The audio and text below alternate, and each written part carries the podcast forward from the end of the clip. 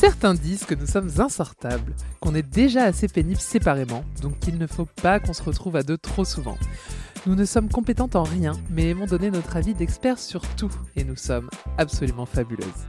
Je suis Paloma, reine du drag français, actrice au bord de la crise de nerfs. Je n'ai pas de diplôme, mais heureusement, on n'en a pas besoin pour donner son avis. J'aime les années 80, le cinéma espagnol et les after.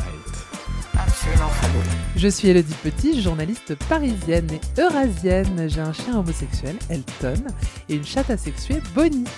J'aime les Spice Girls, la royauté, le pâté en croûte et je déteste le cinéma espagnol et les années 80. Mais avec Paloma, on partage l'amour de Mylène Farmer, regarder des enterrements de célébrités sur YouTube, les visiteurs, la culture anglaise et plus particulièrement Harry Potter. Absolument. Salut Paloma Salut Hello Comment ça va? Bah ça va, je rentre euh, de Rennes, Oui, à l'instant. où j'ai Ma reine. où j'ai été reine, Ouais. tout à fait. Et alors, public euh, breton? Public pluvieux, mais public heureux. Franchement, le, le public breton ne déçoit pas.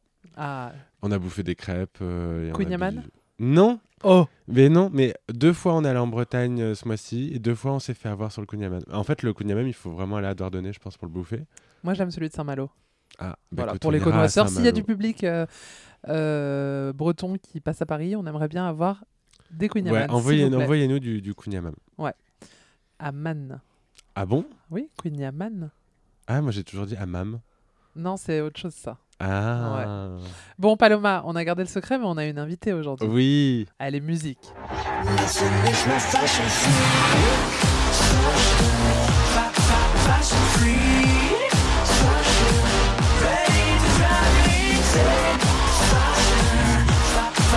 Paloma Oui Le savais-tu Aujourd'hui, c'est la Sainte-Élodie. 22 octobre, jour de la Sainte-Élodie. Et en ce jour saint, on a une sacrée invitée. Alors, euh, rien à voir avec Niki de Saint-Phal, puisqu'on est dans les saints, ou plutôt dans les phallus, même si notre invitée pourrait être qualifiée de sculptrice avec sa plastique. Rien à voir non plus avec Nikki Larson, même si elle ne craint personne. On peut éventuellement la comparer à Nikki Hilton, petite sœur de Paris, avec qui elle partage une chevelure blonde flamboyante et le goût de tout ce qui brille. Mais c'est vrai que notre invitée a piqué son nom à une autre Nikki, Nicki Minaj. Notre Nikki à nous, c'est la version poupée de toutes ces Nikki, celle qui adore changer de tenue et de cheveux au gré de ses envies, une Barbie. C'est une Nikki, mais c'est aussi un Karl, pas un zéro pour autant. Un Karl qui aime la mode, mais pas le Karl auquel vous pensez. Mais pour vous, chers auditeurs, ce Karl, cette Nikki, c'est la reine mère du drag. Pas par son grand âge, parce que sinon elle va me tuer, mais par son statut. Vous l'avez deviné, il s'agit de la queen aux commandes de Drag Race France. Elle fait du drag, elle chante et maintenant elle écrit. C'est bien sûr Nikki Doll. Salut Nikki Salut, quelle intro, Ouh, waouh On essaye, on Ah essaye bah oui, quand même Bon Nikki, bienvenue dans Absolument Fabuleuse. Ah bah merci, je suis ravi d'être là. Je l'ai- J'ai écouté plusieurs fois et je commençais à être un peu jalouse, donc euh, ravi d'être là. Bah écoute, c'était le, le bon moment. Ouais. Ouais. Bon Nikki, on te connaît euh, à la télé, on t'a Mhm, vu dans Drag Race France, on t'a vu dans Les Voyages de Nikki. mhm. Mais maintenant, euh, elle signe des livres. Écoute, oui, euh, tu reviens de Rennes, moi je viens d'écrire Rennes. et c'est un livre qui était hyper, hyper important, je pense, en France, d'avoir une sorte de... de- d'héritage de, de, de- de parcours et on a plein d'artistes incroyables et donc du coup on, on a décidé de faire euh, ce petit euh, ce petit recueil français de l'art Ouais. du drag. Paloma, t'es dedans. Mhm. Oui. T'es dedans. De Louis la XIV première, à. Paloma. Oui. Louis XIV à Je crois que t'es la C'est pas première. mal. Ouais. Je suis la première, oui. Ouais, la première queen. Comment vous avez choisi euh, toutes... Elles sont 17, c'est ça? Elles sont 17 en tout. Il y a alors attends maintenant tu me donnes le Non, nom. elles sont 16. Elles sont et 16. toi, Il y a ça fait 16 et moi, 17. donc on est 17 en tout. On... C'est une très bonne question. On a vraiment essayé de voir comment on allait euh, choisir les portraits.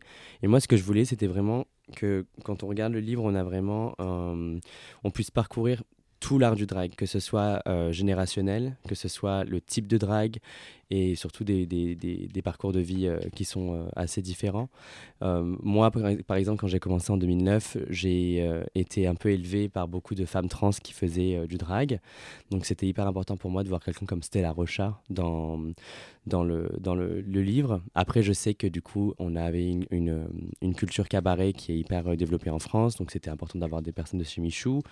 Euh, on a un king, Judas Labidange, qui est aussi euh, dans, le, dans le livre. Et après, on a des personnes qu'on connaît déjà dans Drag Race, comme par exemple Ellipse, qui se considère comme drag queer. Mhm. Et, euh, et ce qui est important, c'est que du coup, on comprend leur point de vue sur le drag, mais on comprend aussi le cheminement humain qui font quels sont les artistes qu'elles sont devenues par la suite. Et il y avait un, un concept que je voulais, c'était le concept du mood board pour chaque queen, parce que ça te permet en fait de- de- de- d'entrer dans, le, dans le cerveau des, des artistes et de vraiment voir sur, les, sur deux pages toutes- tous les ingrédients qui font la recette de Paloma ou de Nikki ou d'Ellipse. Mais c'est trop bien. Et en le voyant, j'ai découvert des choses sur des gens que je connais. Tu sais, je m'attendais à, à- enfin, tu vois, le, le mood board de Kaina, par exemple, je me suis dit, oui, je, je pense savoir ce qu'il y aura dedans. Et en fait, non. Tu sais jamais vraiment quels sont les moods des gens. Exactement. Mais alors, tu vois, euh, il y a des trucs qui m'ont surprise. Euh, Il y a beaucoup de choses qui reviennent souvent, par exemple euh, le Rocky Horror Picture Show. Mais il y a aussi des choses qui ne sont pas venues du tout, de type les Spice Girls. Il n'y a pas une queen qui les a citées. Alors, Ça m'a pour, rendu très pour. Rennes 2, je, je, je, Oui, je t'inviterai. On aura une page Hermione, une page Melby. Et quand tu lis tous les portraits, il y a quand même des choses similaires chez chacun. Enfin, pas, pas Amanda Lear revient monde. beaucoup dans les mood boards. Ouais. J'ai remarqué. Oui. Mhm. Non, mais tu as toujours un peu euh, les- euh, un côté un peu dark pop. Tu vois, bah, Rocky Horror Picture Show, Elvira, tu vois, euh, Bah t'as oui. ce genre de rêves qui reviennent euh, régulièrement. ça. J'ai une théorie là-dessus. Ah. Euh, je pense que quand on grandit en tant que personne queer, généralement, les personnes qui nous ressemblent le plus sont les méchants. Que ce soit dans les films ou dans les dessins animés, les serial killers, comme euh, le, le, sino- le silence des agneaux, le, la personne qui est justement. Alors, c'était une très mauvaise représentation des Oui. personnes trans à ce moment-là. Mais généralement, dans, le- dans les manières, dans, le, dans la voix, dans le, le raffinement et, et les tenues, ces personnes sont souvent des personnes queer. Hmm. Donc je pense qu'on se retrouve énormément là-dedans euh, parce qu'on se réapproprie du coup le méchant et puis ils sont toujours plus intéressants que Complètement. les... Oui, que les les- gens tout lissent. Bah oui, les méchants, on s'en inspire. ouais. Ouais, toi aussi, t'adores. Toutes les drag. Oui, bah oui, oui, moi c'était. euh, Je crois que Maléfique, c'est. Dans la Belle au Bois dormant, c'est l- bah, c'est une drag queen de toute façon. Ah bah, elle est clairement. maquillée comme une drag queen. Ouais. Mais ça, il y a, un- il y a un vrai, une vraie étude qui a été faite là-dessus. hein. C'est le macartisme, le fait de vouloir diaboliser les homosexuels. Et donc, Mhm. tous les méchants dans les Disney sont complètement efféminés. Ou alors, c'est les femmes ressemblent à des drag queens. Ouais. Toi, c'est qui tes méchantes, euh, bref C'est une question que j'avais tout à Ah, l'heure. pardon. Mais c'est pas grave, pose-la Pardon, maintenant. vas-y. Alors, bah, moi, ce qu'il faut savoir, c'est que Nikki Doll, elle est vraiment inspirée des méchants de dessins animés. C'est-à-dire que plus de man- des mangas et, euh, et des jeux vidéo, donc moi, c'est euh, le- le- l'intersection entre Idea de Final Fantasy VIII avec euh, les méchantes dans Sailor Moon, qui, j'ai appris par la suite, était inspirée par, par les défilés de mode des années 90. Donc, en fait, l'illustratrice qui a fait euh, Sailor. Moon s'inspirait des défilés de mode de Mugler ou Jean-Paul Gaultier ou Dior pour habiller les méchants de dessins animés. Euh, et moi, je suis devenu fan de la haute couture plus tard. Et quand je me suis rendu compte en fait de tout ça, je me suis dit bah, que c'était fait. C'était ouais. exactement là. Ouais. Mais Oui. d'ailleurs, t'as fait un hommage à. euh, je suis nul. À hein. Idea dans oui, Final dans Fantasy Idea, VIII, ouais, ouais. dans, dans la saison 2. Oui. Mhm. Ouais. J'avoue que j'avais pas la ref, moi non C'est plus. ton dernier look avant la finale, je crois. La demi-finale, ouais, Ouais. quand j'ai cette, euh, cette, euh, ce couvre-chef un peu chelou à cornes euh, violet strassé, c'était une référence de jeu vidéo. Et les geeks m'ont clairement fait comprendre qu'ils avaient capté, donc j'étais ravi. Mais j'ai aussi un look inspiré d'Isma dans la saison 2 pour le talent show. Oui. Euh, j'ai souvent des références. de- Louise Brooks aussi. Louise Brooks. Damn Ou c'était Amélie Poulain, je sais pas. Ouais, non, j'adore ça. Mais toi aussi, d'ailleurs, avec ton look euh, Oui. Oscar. Lady Oscar. Mais moi, j'ai pas trop la culture manga en fait. Tout le monde, les fans m'écrivent tout le temps des... ou m'envoient des mangas. Et à chaque fois, je les déçois beaucoup parce qu'en fait, je Ah connais ouais. rien. Je connais juste Lady Oscar, La Rose de Versailles, c'est vraiment. Et Cat Size. Mais ce qui est déjà beaucoup, parce qu'en fait, ce qu'il faut savoir, c'est qu'en France, on est le deuxième plus gros consommateur de manga après le Japon. Ouais. Et donc, en fait, qu'on le veuille. Grâce à Dorothée. Euh, Exactement. C'est vrai. hein. Qu'on le, qu'on le veuille ou non, on a une culture manga, justement, grâce à, à Dorothée Mmh. et euh, ce qui a été euh, normalisé à la télé en France. Ouais. Mais toi, toi tu Que regardais soit- pas Paloma. Non, moi, je regardais Lady Oscar et Cat Size. Mais, et- mais t'en connais Ouais. plein d'autres. Lady Oscar, Cat Size, Nicky Larson. Mm. Oui, Sailor Moon, demi, Card Captor. Sakura, tout ça, c'est des mangas qui sont hyper pointus aux États-Unis, on connaît pas. Ouais. Ah ouais. Nous, c'est pour nous, c'est banal. Toi, c'était quoi ton Ah. manga de référence, euh, Nikki Card Captor Sakura et Sailor Moon, même si c'est Ah. assez cliché, c'est vraiment ce qui a fait toute mon enfance. Ouais, mais Sailor Moon, c'était culte. Et il y avait pas. Comment il s'appelait le mec? C'était l'homme à la rose? Il s'appelait pas comme ça? C'était le, Le beau gosse, le- là? le- Mystérieux. euh, Bah, c'était c'était le, le, le chevalier masqué. Chevalier masqué. Oh là là. Tu Ouais. regardais pas Paloma par Ranma 1,5 euh, Non, mais je regardais. euh, Ranma Demi qui est l'une des premières drag queens parce que Bien sûr. homme, Ouais. qui- et quand, non, Quand il touche Ah l'eau bon froide, en fait, quand le il touche concept, le froid, il devient femme. Ranma un demi, moitié, moitié, Moitié homme. euh, moitié soleil et moitié fille, c'est ça? Non, c'était euh, Ranma Ranma un demi, moitié moitié soleil et moitié pluie. Ah oui, moitié pluie. Oh waouh. Qui es-tu, Ranma Qui es-tu vraiment? C'est un garçon brun Ouais. et quand il se transforme en femme avec des cheveux rouges, avec des seins et Ouais. tout. Ah mais c'est trop bien. Et du coup, quand il est en mec, euh, il est love. Enfin, tu vois, ses, ses amours changent. euh. Oh, faut que tu regardes, c'est Mm. génial. Ah ouais. Non, moi je regardais les dessins animés japonais, mais qui passaient à ce moment-là, genre euh, Princesse Sarah, tous ces trucs-là. Ou Ah ouais. euh, Bah, c'est des- Jeanne et Serge, quoi. Bah c'est Ah des bah, mangas. Jeanne et Serge, ouais. Oui, mais pour moi, c'est pas la anim- même chose que des, des animés où il se passe des. Non, mais attends, Ranma un demi, c'était des trucs. euh, c'était le club Dorothée. Ah, Ouais, sauf Ah qu'on oui. était enfants, donc Ah on, bah oui, alors on je captait pas, plein, euh, on n'avait pas la seconde Le, lecture, euh, quoi. euh, Goldorak, euh, Oui, le. Chevalier du Zodiac, tout Ah ça oui, c'est des animés. Euh, Albator, moi j'étais fan Albator, d'Albator, mais tout ça c'est des animés. Mais c'est pas de ta génération, Albator. Mais euh, t'as remarqué que j'ai des goûts qui ne sont pas de ma génération. mais non, mais moi j'étais la, génération Minicum et en fait ils repassaient tous ces trucs-là. Ouais. Ah mon dieu, Minicam. C'était génial. C'était quoi leur, ch- leur chanson déjà? Mi- Minicum. Minicum, ah, oh, C'est la c'est- génération. euh, na, Moi, c'est pas- Ah, Mélissa, non, non, ne pleure pas. pas. Waouh, waouh, waouh. C'était trop bien, mais quand j'y repense, ça faisait un peu peur, je crois. Les Minicum Bah oui, s'ils avaient des têtes. euh, Et de- vous, vous vous rappelez de sur TF1, je crois que ça s'appelait Samedi et vous? Ah non. Non, mais moi, je, je, suis Midi les que zouzous. Moi, je regardais Midi les zouzous. Oh Ah Mais oui, ça t'es oui. si jeune, parce que moi j'ai babysité des enfants qui regardaient Mi- Midi les zouzous. Ouais. Donc, Mais il y avait beaucoup de mangas, garder. justement. Il y avait Jeanne et Serge et tout. Et il y avait Booba, le petit ours. Que tu adores. Non, Non pas du tout. Mais tu tu chantes tout le temps la chanson. Ah non, je pense que je ne sais même pas. Ah, je confonds la chanson de Booba avec le petit panda de Chine. Ah oui, de Chantal Goya. Ouais, qui est ta chanson d'enfance.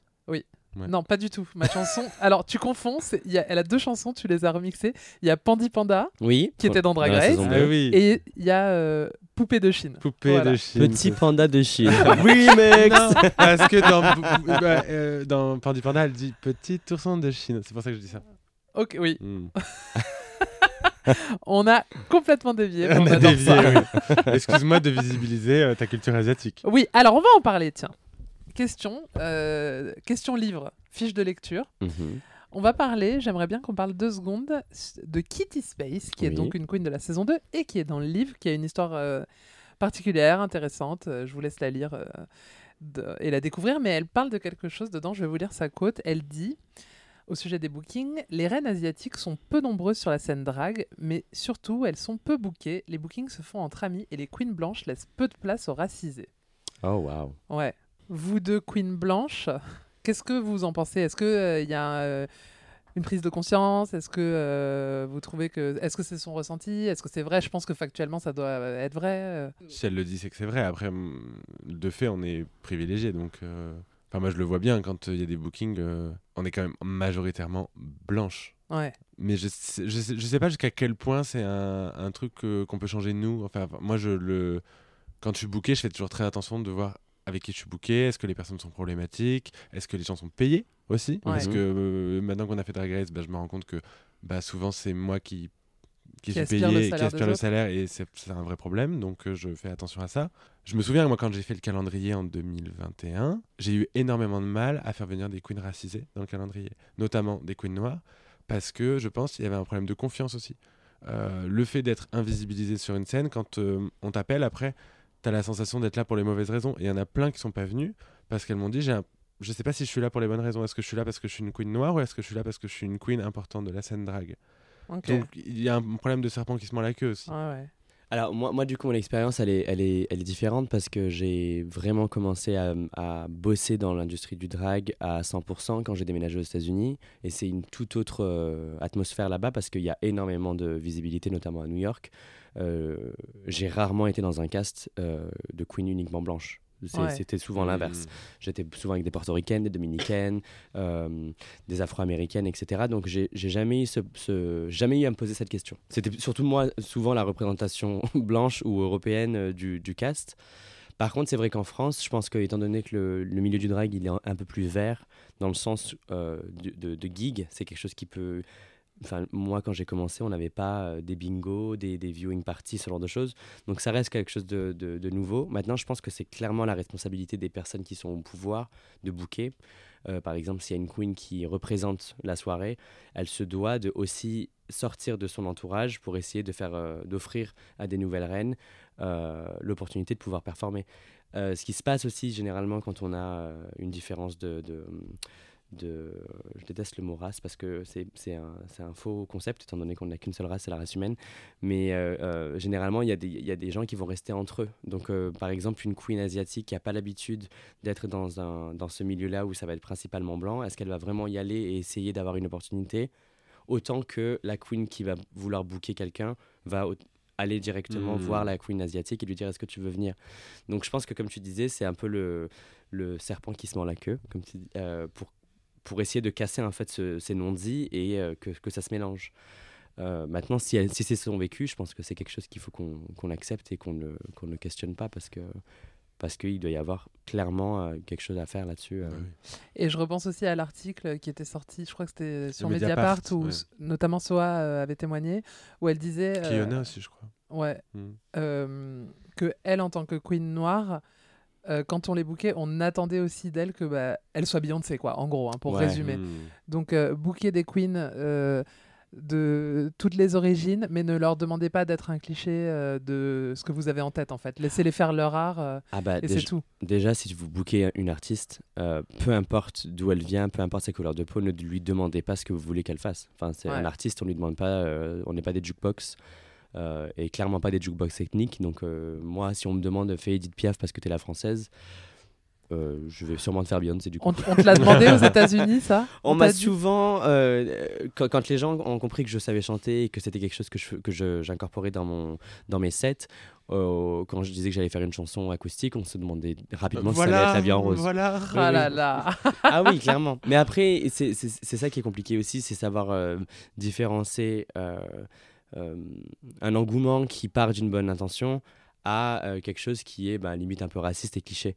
Et généralement, les deux vont très bien ensemble et c'est difficile de discerner. Euh, bah, racisme ordinaire. Hein, voilà, exactement. Mais c'est bien que tu parles de soi parce que je pense à elle aussi. C'est quelqu'un qui a eu énormément de mal à se sortir de son côté cabaret et se dire qu'elle pouvait aussi performer dans d'autres scènes. Parce qu'il faut aussi faire attention à ne pas soi-même se ne pas se sentir inclus et se limiter parce qu'en fait au final je pense que c'est grâce à des personnes comme Kitty et Soa qu'il va y avoir un mélange de, de saveurs pour que justement la scène drag en France, peu importe où on va la voir, soit euh, euh, différente et, euh, et, complète. Non mais ça me fait penser à un truc, je crois que c'est Kennedy Davenport qui avait dit ça, que dans les meet and greets de Work the World ou des tournées de Drag Race, il y avait toujours beaucoup plus de monde pour Aquaria, pour Violette. Ah bah ça oui. beaucoup moins pour les, les, les queens racisées. Euh. Ah, ça, ça c'est un fait qui est indéniable. Même moi, je l'ai vécu euh, dans la saison 12, par exemple. Dès le début, euh, les, deux, les deux plus suivis, c'était Gigi et moi. Hmm. Alors qu'il y en avait plein de... Jada qui était au même niveau mode, même niveau make-up, même niveau charisme, était loin derrière.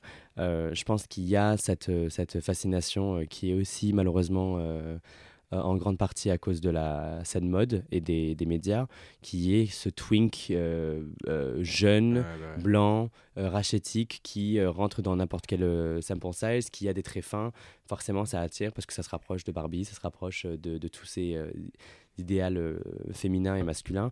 Et donc, malheureusement, bah, ça attire tout de suite l'attention. Si on, est, si on fait partie d'une culture qui est un peu plus obscure, entre guillemets, un peu moins compris, un peu moins mainstream, bah, ça va demander un peu plus d'efforts de, de, rallier les, euh, les, les, équipes autour de, autour de soi. Mais je trouve que, même si on a encore beaucoup de boulot, je trouve qu'il y a quand même un, un sacré changement euh, et une prise de conscience depuis euh, bah, déjà le Black Lives Matter. Il y a eu beaucoup de choses où mmh. en fait les autres communautés se sont senties un peu obligées de s'éduquer et je trouve que maintenant, il y a même, euh, on fait attention à apporter un peu plus d'attention et, euh, et, sortir de notre zone de confort pour, euh, pour essayer de, de, défricher un peu tout ça. Parce que je pense pas que là encore en 2023, alors évidemment, on a beaucoup de cons dans, dans, notre société, mais en 2023, il y a aussi un, une envie de savoir bien faire et une envie de, de changer le, le, passé. Et je pense que du coup, c'est quelque chose qui bénéficie aussi à beaucoup de minorités. Notamment, on a vu l'engouement autour de Kiona dans la saison 2, qui était mérité, évidemment, mmh. c'était pas lié à sa couleur de peau. Mais il y avait ce, ce, cette envie viscérale d'avoir une représentation d'une personne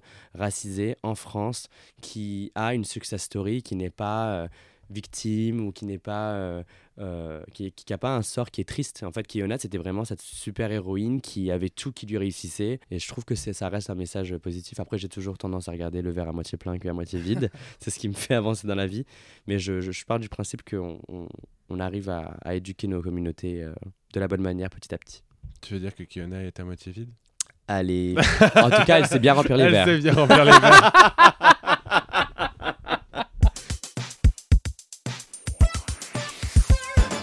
Alors, on vous a pas mis de boîte à questions parce qu'on voulait euh, vous garder la surprise de Niki au micro, mais Paloma est allée questionner quelques personnes qui écrivent régulièrement des questions pour leur euh, demander ce qu'elles avaient à, euh, comme interrogation pour Niki Doll. On les découvre en direct, hein, je te préviens. All right, let's go. Ouais.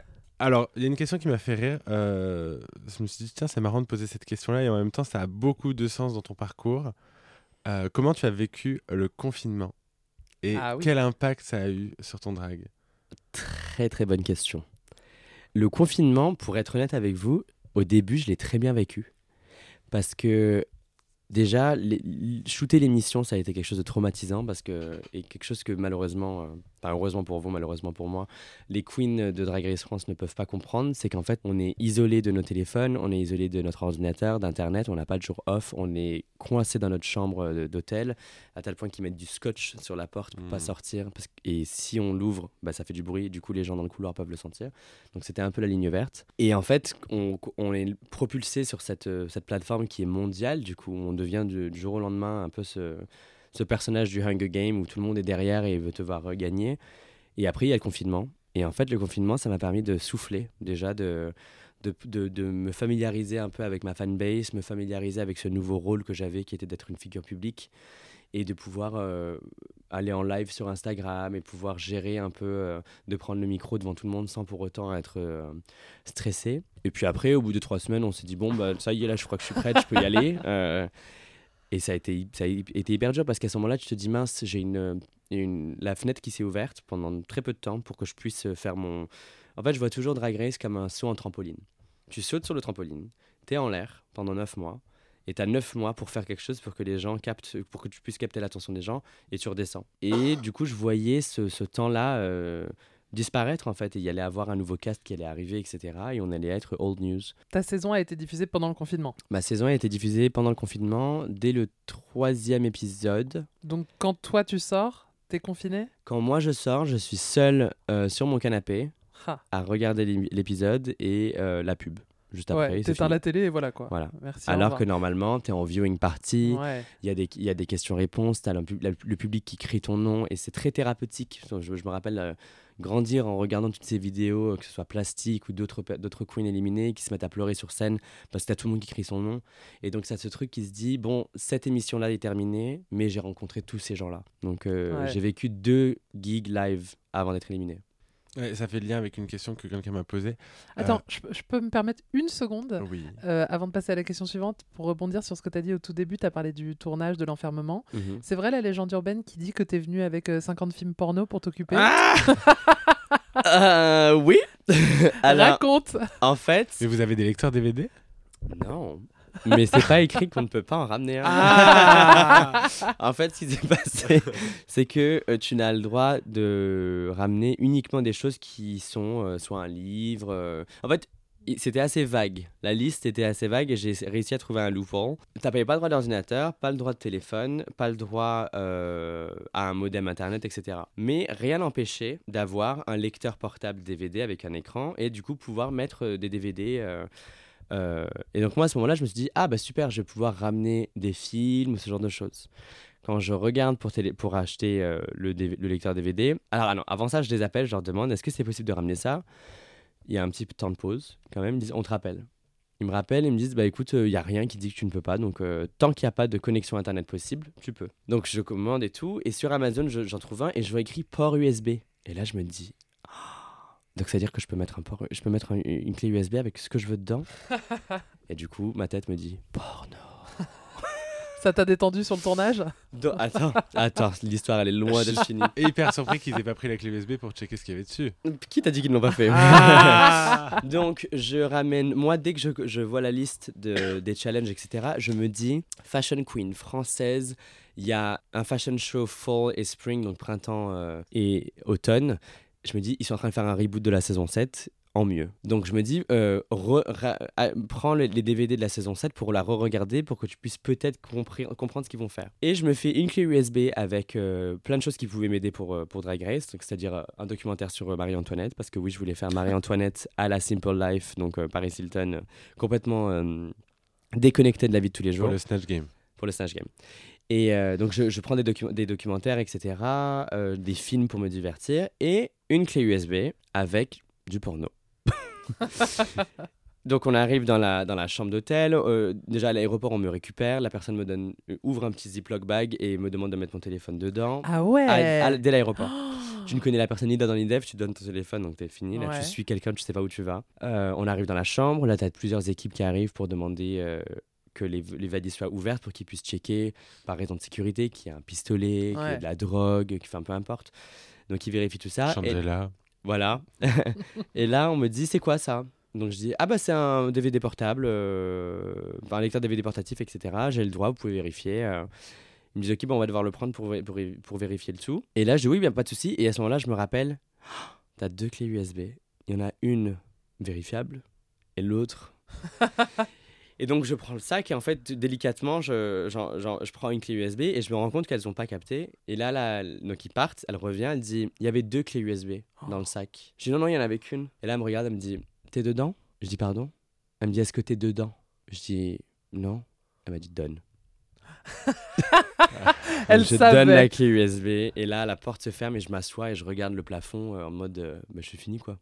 Heureuse- Mais imaginez si j'avais eu des délires un peu chelous. Oui. C'était du porno très classique donc C'était du porno euh, passionné, des fois en groupe, mais il n'y avait rien qui était euh, pénal. Illégal, oui, c'est ça. oui. Anal mais pas pénal.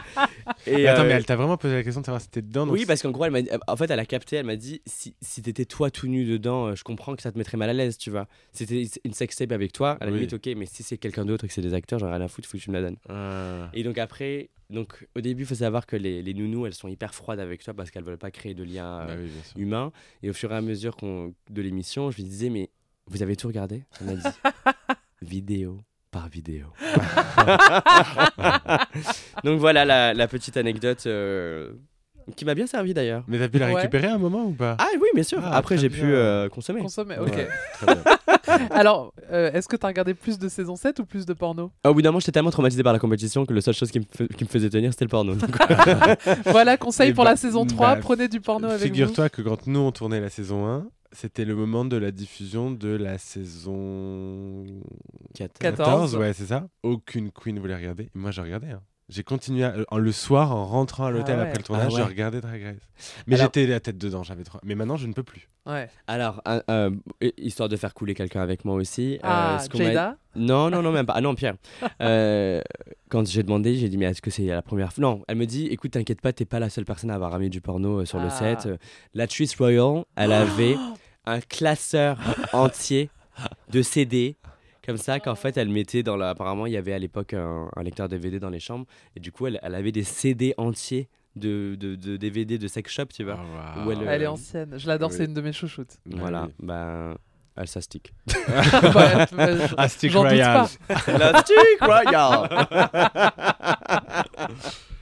Allez, une question, Paloma. Bah Après oui, ça, ça- rebondir avec une bonne question. Ça fait le, le lien, bon, ça n'a rien à voir avec euh, tout ça, mais on, on nous demande nos habitudes de boomer. Hmm. Et c'est vrai qu'on est de la même génération, et des fois, je me dis que je suis un peu un boomer. Est-ce que tu es une boomeuse, euh, Nikki?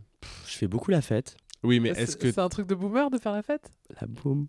Ah Non, honnêtement, je sais pas si je suis vraiment une boomeuse. En fait, je crois que. Je... Mais je pense que t'es un peu pareil que moi. On essaie tellement de s'éduquer sur les nouvelles générations et comment être la meilleure version de nous-mêmes que je sais pas si je suis vraiment boomer. euh, Non, je pense pas. Ou alors, faudrait me le faire. euh, Peut-être que si tu penses que j'ai des, des côtés un peu non, non, non, non, non, non, non. Mais par exemple, tu vois, toi, pas- consciemment, je, je, me- je me- je- j'ai j'ai pas l'impression. moi, c'est- moi, je pense que si, je suis un boomer. Euh, Alors, un hier, exemple. Hier, ah non, franchement, j'ai honte. Vas-y, Hier, allez. j'étais en, en meet and greet et il y a une. une, une, euh, déjà, tous les soirs, il y a des gens qui me demandent de faire des. Je ne sais même plus comment ça s'appelle. Euh, Selfie. ouais, mais c'est un selfie où tu prends en même temps l'autre. l'écran. Ah, le, le Be real. real. Be Ah, real, Be be real. real. Ah oui, L'autre jour, il y a une pas comment nana ça qui arrive, s'appelle. elle me dit Tu peux faire mon biril avec moi? Je dis, ah, mais de quoi tu parles Ah oui. Ah Elle a ouais, dû t'es me vraiment- montrer sur l'application. et J'ai vu que c'était une application. Je fais Ah, c'est une application en plus et tout. Et hier, il y a une nana qui arrive pour venir faire une photo et elle me dit euh, Fais un cœur avec les doigts avec moi. Et j'ai j'ai bien mis 30 secondes à, à y arriver. Alors moi j'ai fait les voyages de Nikki au Japon, Ouais. donc j'ai eu un petit bootcamp euh, Ah ouais. accéléré. Mais par contre c'est vrai que le Be Real, euh, alors si on parle de, de technologie, mais je suis boomer à mort. Ah ouais. Euh, moi le- TikTok ça reste encore euh, ah, mais je n'y arrive pas. TikTok ça reste une- une- une- un mystère total pour moi. Je demande à, à Keyona qu'elle m'apprenne. Mais toi, t'en postes quand même, parce que je te vois dans mes pour toi. Mais alors je l'ai fait à ma sauce, mais si tu me demandes de faire une vidéo uniquement avec l'application, je ne sais pas Ah, comment ouais, faire ça. Oui, mais. Paloma, tu consommes beaucoup de TikTok. Oui, je regarde, mais je trouve que c'est une application très malsaine. Je... Mais pour toi, ce n'est que le, le fond des chiottes. Alors Oui, mais que parce que ça, c'est toi qui as fabriqué ton algorithme. oui. Tu m'envoies des trucs de pipi, de caca, de prout. Oui, mais Enfin, au-delà de ça, j'ai que des cherches. trucs de, de, de 90 minutes enquête où c'est des histoires de, de, de flics qui vont arrêter des, des hommes violents. Ah moi aussi. Ça, ou des, des, des, des personnes asiates qui font de la cuisine pour 50 euh, dans un village.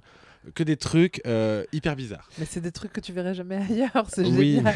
il n'y a pas de. Je, je, je m'élève pas intellectuellement. Ouais. euh, Alors, est-ce que vous êtes au TikTok. courant que donc, TikTok est une, est une compagnie chinoise? Oui.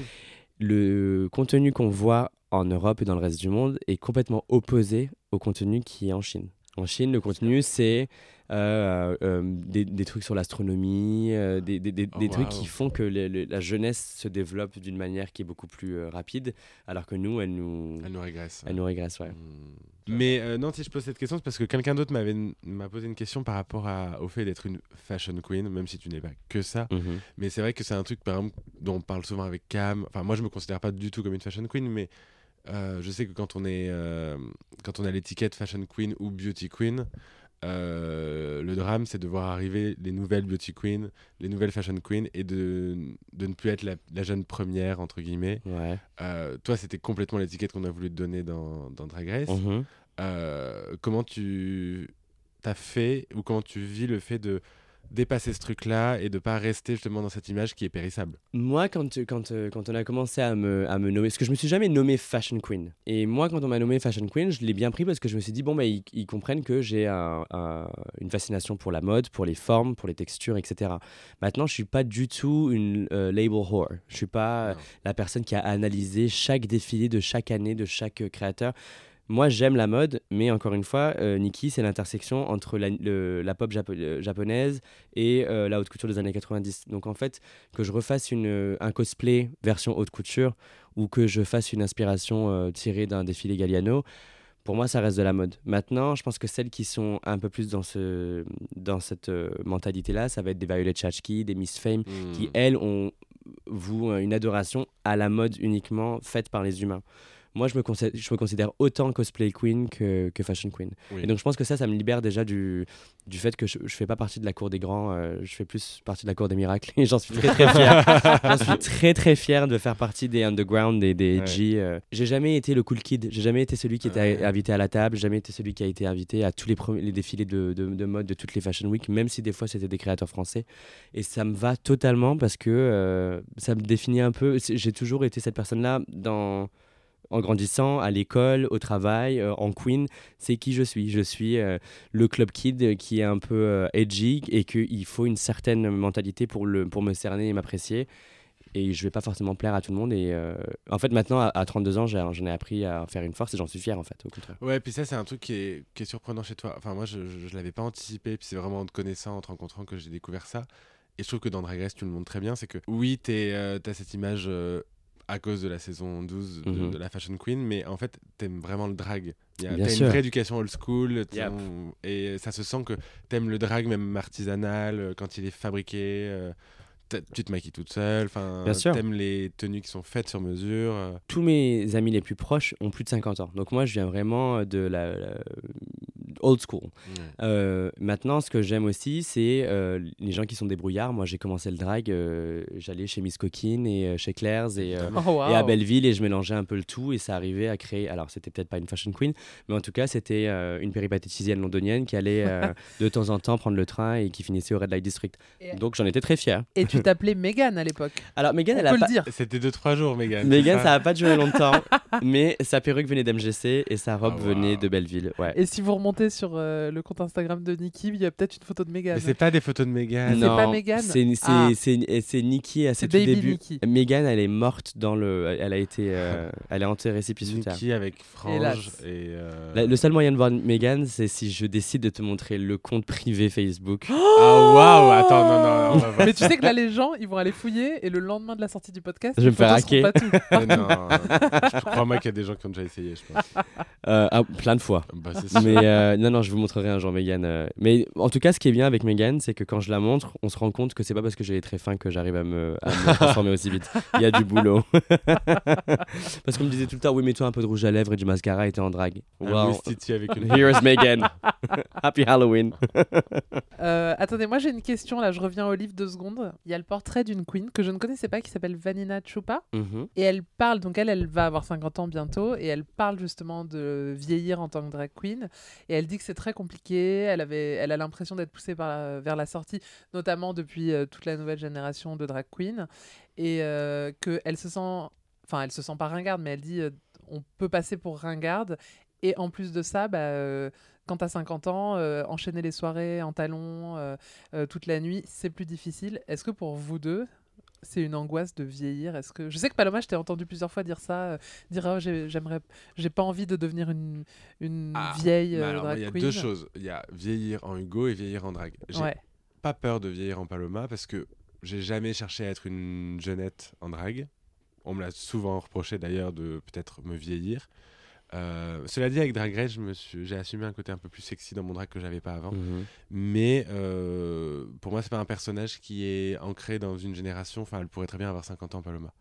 Euh, par contre, vieillir en Hugo, oui, ça c'est l'angoisse de ma vie. C'est vrai? Ah, j'ai un vrai problème avec le temps qui passe. euh. C'est pas tellement avec la, la- le fait de vieillir en soi, c'est le fait d'avoir une date de péremption. Ça, ça me déprime. ouais. Ah ouais? Ah ouais, je suis obsédé par le- le- la vieillesse, la mort, tous ces trucs-là. Ah oui, oui. Donc t'as peur de la mort? Ah oui, oui, vraiment. Ouais. J'ai peur de. En fait, j'ai- tellement de choses à faire dans ma vie, tellement envie de vivre mille vies, que euh, d'avoir une, une, un, un sablier qui te rappelle que bah, le temps passe, le temps passe, le temps passe, ça c'est vraiment un. Après, t'as vrai peut-être un sablier pour cette vie. Ouais, peut-être. Tu peux peut-être avoir une autre vie qui commence juste après la fin de ce sablier. peut-être. Je suis pas assez mystique, je crois, mais Ouais. ça serait bien. Euh, bah, Il y a beaucoup de choses à dire sur ce que tu viens de, dire déjà. Il y, a toujours, il y a souvent ce complexe pour euh, des queens d'une autre génération et c'était hyper important pour moi qu'elles aient aussi euh, leur voix dans, dans, ce, dans ce livre parce que hum, quand moi j'ai commencé le drag, en 2000 quand je suis arrivé à Paris en 2009, il y avait des drag queens. Maintenant, est-ce qu'elles existaient de la même manière que maintenant C'est pas forcément. Le drag à l'époque, c'était euh, quelque chose que la majorité voyait comme quelque chose de pas respectable. C'était paillard, euh, ça montait pas très haut. Artistiquement, il, il se passait pas grand chose, sauf si t'étais transformiste. Et, euh, et encore, tu vois, c'était vraiment pas apprécié.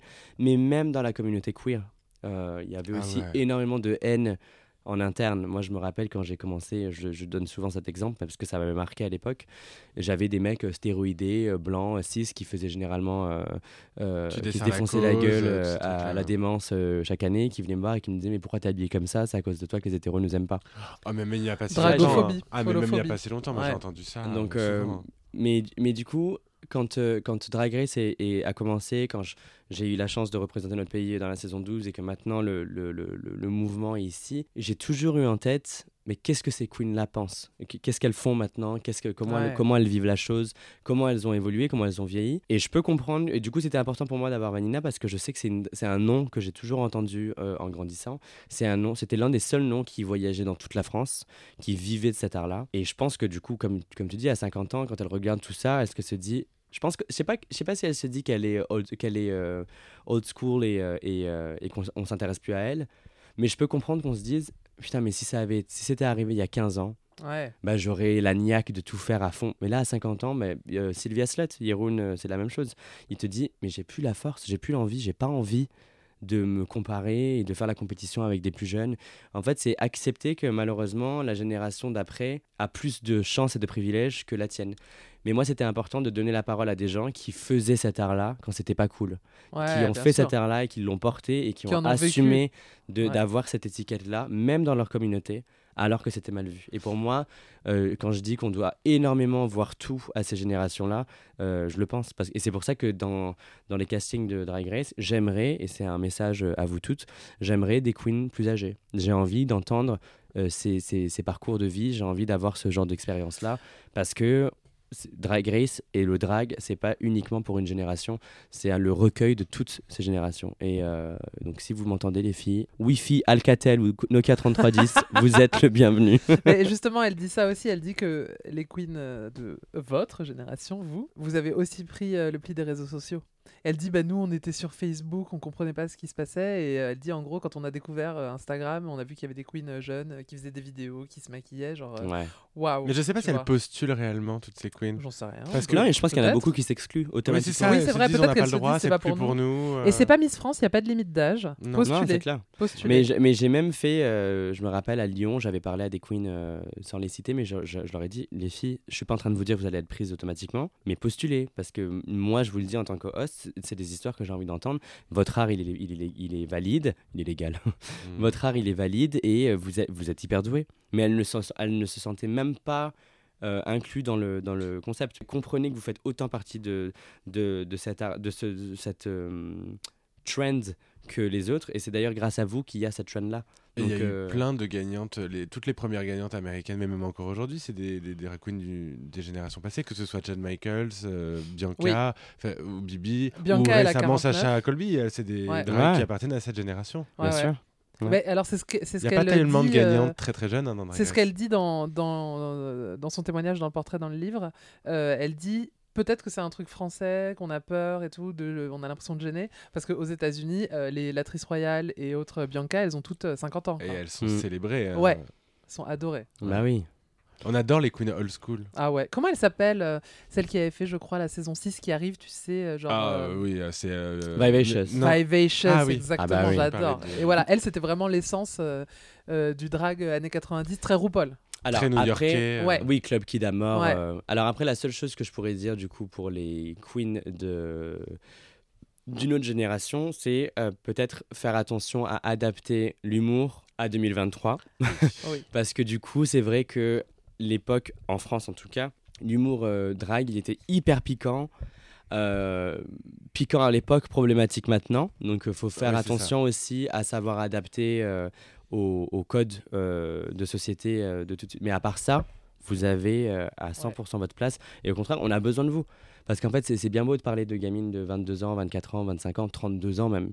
Mais c'est grâce à des vécus de, de, meufs de 40 ans, 50 ans qui vont pouvoir te dire oui, bah, tu as la chance de faire ça maintenant. Moi, à l'époque, c'était comme ça. Et c'est même des, des, échanges entre générations qui seront hyper intéressantes. Quand tu vois Bianca Del Rio et Adore Delano, c'était exactement ça. C'était hmm. deux générations qui, bizarrement, même s'il y avait plein de choses qui les opposaient, bah, il y avait cette sisterhood qui se créait parce qu'il y en avait une qui était la protégée de l'autre. L'une se nourrissait de l'autre d'une manière et l'autre se nourrissait du vécu de l'autre d'une autre manière. Donc c'est des choses que j'aimerais bien voir en France parce que justement, euh, on a besoin de ça. Bon, vous avez entendu les filles. Et on, a, et on a Lova qui a le même âge que nous, mais qui. Euh, Lova, je crois qu'elle est bien plus jeune que moi. et elle, elle, son drague, là, il est old school, mais plus old school, c'est pas possible. De toute façon, tu peux, as forcément plus de 50 ans si ton nom de famille c'est la diva. La diva, oui. En un mot. La, diva. La diva. Et encore, t'as de la chance, on lui a fait enlever le J juste avant le premier épisode. on t'embrasse, Lova. Lova, viens à Paris euh, podcaster avec nous si tu nous entends. Si vous voulez faire 3 heures l'épisode, oui, allez-y. mais oui, il faut qu'on fasse un podcast avec on va euh, faire Lova. Ça. Une petite question? Quelle partie du drag tu préfères? Vraiment, c'est un truc que tu gardes, c'est quoi? Je pense vraiment, euh, je pense que la réponse, elle a évolué euh, dans le temps. avant, étant donné que j'étais une queen qui était un peu plus euh, perso, je faisais du drag pour moi-même. Ma partie préférée, c'était justement la création du look, la préparation, la transition de Carl à Nikki. Maintenant, c'est plus du tout ça. Maintenant, c'est vraiment l'interaction avec le public. J'adore prendre le micro. Hmm. Et c'est quelque chose que j'ai découvert au final assez tard dans mon drag. J'adore créer un lien et un fil conducteur avec mon public. Euh, de manière à ce qu'en fait, peu importe ce qui se passe sur scène, que ce soit euh, hoster une saison avec euh, différents talents et différents tableaux, que je revienne toujours être la, copine avec qui en fait tu, vis le show. Tu vois, je suis un peu le guide dans les catacombes de Paris et c'est moi qui fais les blagues, c'est moi qui rythme le tout. Et j'adore faire ça parce que Parce qu'en fait, j'ai l'impression de me faire euh, des potes et des fois, c'est 1600 personnes, 3000 Mm. personnes qui sont en face de moi. Et quand les gens me disent, mais comment t'arrives à être aussi à l'aise au micro C'est qu'en fait, moi, j'ai l'impression de, de le faire dans le noir. En fait, j'ai l'impression de parler à personne. Mais tu le fais trop bien, hein. franchement, le Drag Race Live, la première fois que je l'ai vu, là je parle de la saison 2, hein, euh, je me suis vraiment dit c'est le Nicky Show quoi. Mhm. C'est Ouais. chaque intervention, c'est punchline, punchline. Mais en fait, t'es hyper drôle. Et ça, les gens. euh, Enfin, nous, les- je me souviens quand on est arrivé dans le workroom le premier jour de la saison 1, on va pas se mentir, Ah oui. t'avais, toi, euh, t'a- t'étais aussi stressé que nous. Bien et, sûr. Et il y avait ce bruit de couloir partout, mais même sur internet, de qu'est-ce qu'elle vient foutre là, je dirais. Bah oui, oui, comment elle va faire pour briller, en termes de personnalité, va être nanana. drôle, machin. Et en fait, moi, j'étais le premier étonné de ça. Je- J'étais hyper drôle. Mais en fait, on se ressemble beaucoup dans le shade, dans l'humour. Ah bah, on est, oui. Ouais. Et en fait, je me suis dit, mais en fait, on n'est pas si différents que ça. euh. Bah parce que je pense que malheureusement, euh, la, la- ce que les gens connaissaient de moi officiellement, c'était euh, cinq épisodes d'une version en anglais. Donc euh, du coup, euh, et édité à mort. Donc euh, Oui. forcément, en fait, il n'y a, pas- y a pas grand monde qui me connaissait. Les personnes qui me connaissent bien, quand j'ai été annoncé en tant que host, ça paraissait évident pour eux. Hmm. Donc je pense que maintenant, ce qui est cool, c'est que du coup, la majorité des gens me connaissent pour qui je suis en France. Et l'expérience que j'ai maintenant aux États-Unis, ça va faire maintenant presque 9 ans que j'y habite, bah, la Nikki en anglais match, euh, même des fois, est encore plus drôle et plus rythmé en anglais parce que l'anglais est juste fait pour la scène. C'est Sans c'est citer rapide. de Queen, euh, mais je t'ai vu dans des, dans des interviews ou des podcasts avec d'autres Queens euh, américaines, je citerai pas, et où t'es juste hilarant. Tu fais vanne sur vanne sur vanne, et la personne en face ne capte rien. Je dis vraiment, les Américains avec l'humour français, des fois, il y, a- il y a un truc. euh, Et en fait, il fallait juste que j'arrive au niveau euh, linguistique pour pouvoir justement délivrer mon, mon, mon humour français qui est en fait euh, la violence des mots comparée à la mort musculaire de ton visage. Tu Ouais. vois, c'est ça que les gens ne comprennent pas. Et c'est pour ça qu'ils disent Did she just read me? Yes. Et ça, c'est quelque chose qui n'est pas du tout américain. Hmm. Et donc maintenant, j'arrive à vraiment m'éclater au micro, que ce soit en français ou en anglais. Et donc je pense que du coup, le hosting, il a repris le dessus parce qu'en fait, c'est juste ma personnalité qui a pris le dessus. Je suis plus juste un physique, je suis maintenant aussi un esprit et je, je trouve que les gens euh, euh, adhèrent vachement à ça. Et du coup, ben, en- pour la personne qui a, qui a porté ces séquelles-là de merde, j'arrive pas à briller euh, avec ma personnalité, ben maintenant, c'est ma personnalité qui prime sur le, le Ouais. reste parce que c'est une revanche sur mon art euh, que j'ai réussi à prendre. Quand le physique se barre en couille, c'est bien d'avoir. Il vaut mieux que ce soit dans ce sens-là, ouais. ouais tu, tu- tu peux comprendre. Alors ça m'offre une parfaite transition, Niki, tu le sais. Maintenant, on a une tradition quand on a des invités, ils ont droit à un petit cadeau. Ok. Et je sais que tu le sais parce que hier tu nous as dit euh, j'ai hâte d'avoir mon cadeau. J'adore les cadeaux. Alors, Alors, je suis pas comme Sarah, moi je sais faire semblant par contre. ah bah non, Elle m'a écrit pour avoir des idées. Je lui dis Tu veux que je lui donne mon sceptre? Ah, that would have been nice. Bon, il était pas si beau que ça en même temps. Non. Mais au moins, il tient toujours debout parce que Kay- Kaona a déjà pété le sien. je mais crois. non. C'est Si vrai. elle a fait un shooting le lendemain, elle m'a dit à tous les strass qui tombaient. Je lui avais dit que pas tout n'était un god, mais. Alors, je t'ai fait un, un petit kit, ok. un petit kit Charlotte Tilbury. Mais non. Tu sais que. Des petits produits. C'est oh, c'est, ah, c'est le clin d'œil. tu, hein. tu sais que j'adore Charlotte Tilbury Eh ben, on adore tous Charlotte Tilbury. Non, je savais pas. Ah, c'est. euh, D'ailleurs, la, s'ils veulent euh, la- sponsoriser, on est. on est Ah oui. la Magic Cream, pour moi, c'est la meilleure Mais- crème au monde. C'est ce que je mets tous les jours. Ah, pareil. jours, pareil. Ouais, on est très Charlotte Tilbury avec Paloma. Ah. Charlotte Tilbury, si vous nous entendez et que Ouais. vous voulez nous sponsoriser, on est euh, open. Vous pouvez nous contacter. Camille, appelle-nous. Tu sais que donc, avant d'être drague à temps plein, je, je suis maquilleur Ah, j'allais y venir justement. Et Charlotte Tilbury, c'était la majorité de mon kit. Ouh, Une belle palette. Très très beau, merci chérie. Oh bah écoute, Ah, ça me touche. plaisir. Et la, la pochette, elle est très belle. Alors justement, raconte-nous. Donc avant, t'étais maquilleur. Tu l'as déjà raconté plusieurs fois. Je vais pas te poser la question. Attends, mais moi aussi, j'ai euh, un truc à offrir ah. à Niki. Ah bon Oui, alors, Ah bah J'ai vas-y. C'est- deux cadeaux C'est moins chic, Ok. mais euh, ça a du sens pour moi. Euh, c'est un truc qu'on n'a pas vu dans Drag Race, mais que j'avais emmené pour me porter chance et que je n'ai pas euh, eu le droit de montrer. Ah. Je- tu sais ce que c'est oui, je Ouais, sais. je vais le chercher. Alors, je vais expliquer aux éditeurs ce que je viens de te donner. C'est une peluche de Bambi. Alors, j'ai- j'aime pas spécialement Bambi, mais euh, c'est le dessin animé préféré de Mylène Farmer. Ah. Et pour le défilé Mylène, euh, j'avais prévu d'avoir un Bambi parce que les fans lui jettent tout le temps des peluches de Bambi. Elle les Ah. embrasse, elle les renvoie au public. Et je, je devrais pas le dire, surtout à toi. Mais on- normalement, on n'a pas le droit de faire ça. Mais euh, on avait un jour off le dimanche et je n'avais pas reçu mon Bambi avant Drag Race. Donc euh, j'ai profité d'un un dimanche off pour aller euh, aux Champs-Élysées à la boutique Disney acheter un, un- Bambi. un Bambi. alors n'avait pas le droit de l'acheter. Et sur le tournage, ils m'ont interdit de l'utiliser parce que Bah c'est oui. copyright. Donc voilà, mais il m'a porté chance, je l'ai gardé avec moi dans mon lit pendant tout le tournage mais de tu me Race. l'offres Oui, je te l'offre. Mais non. Bah si. Voilà, bon. Oh. Et là, elle est en train de se dire putain, qu'est-ce que je vais foutre de cette merde Ça rentre pas dans la valise. Est-ce que je le laisse à l'hôtel ou- Non, ça me touche trop. Et, bah, tu- alors, je ne savais pas pour euh, euh, Bambi et Mylène, mais euh, moi, j'ai découvert la, la notion de mort Dans avec Bambi. Bah oui, oui. Ce, ce- ce dessin animé m'a énormément touché parce que j'ai j'ai beaucoup pleuré quand ma maman m'a expliqué que, ce- que ce bruit qu'on entendait dans la forêt, c'était que la maman de Bambi était morte. Ah oui. Donc euh, chaque fois que je vois Bambi, ça me... Bah, j'ai un peu perdu une part de mon enfance euh, avec, ce, avec ce dessin animé parce que j'ai compris euh, Ah. ce que ça voulait dire de mourir. Voilà. Moi, c'était Dumbo. Donc merci de me le Mais rappeler. ça, c'était une question en plus. qu'on m'a- C'est drôle que tu parles de ça parce que c'est Ah ouais c'est une question qu'on m'a posée. C'est euh, quels sont nos Disney préférés Aladdin. Alors moi, ça reste Alice au Pays des Merveilles. Ah ouais, c'est tellement Ouais. flippant. Ah, mais j'ai adoré. En fait, c'était ma réponse en étant enfant et c'est toujours ma réponse en étant adulte parce que j'ai vu euh, différentes choses en grandissant et euh, avant. Donc, quand j'étais enfant, Alice au Pays des Merveilles, pour moi, c'était exactement ce que j'étais. Quelqu'un euh, qui n'était pas du tout à l'aise dans la réalité dans laquelle elle vivait et qui, en fait, euh, trouve un échappatoire dans la fantaisie, etc. Donc, ce que je faisais moi avec les dessins animés, le dessin et les arts en général. Et puis après, l'adulte, c'est euh, elle s'est défoncée la gueule avec des drogues un peu trop fortes et elle se réveille d'un bad trip, tu vois. Donc, ça me parle des deux.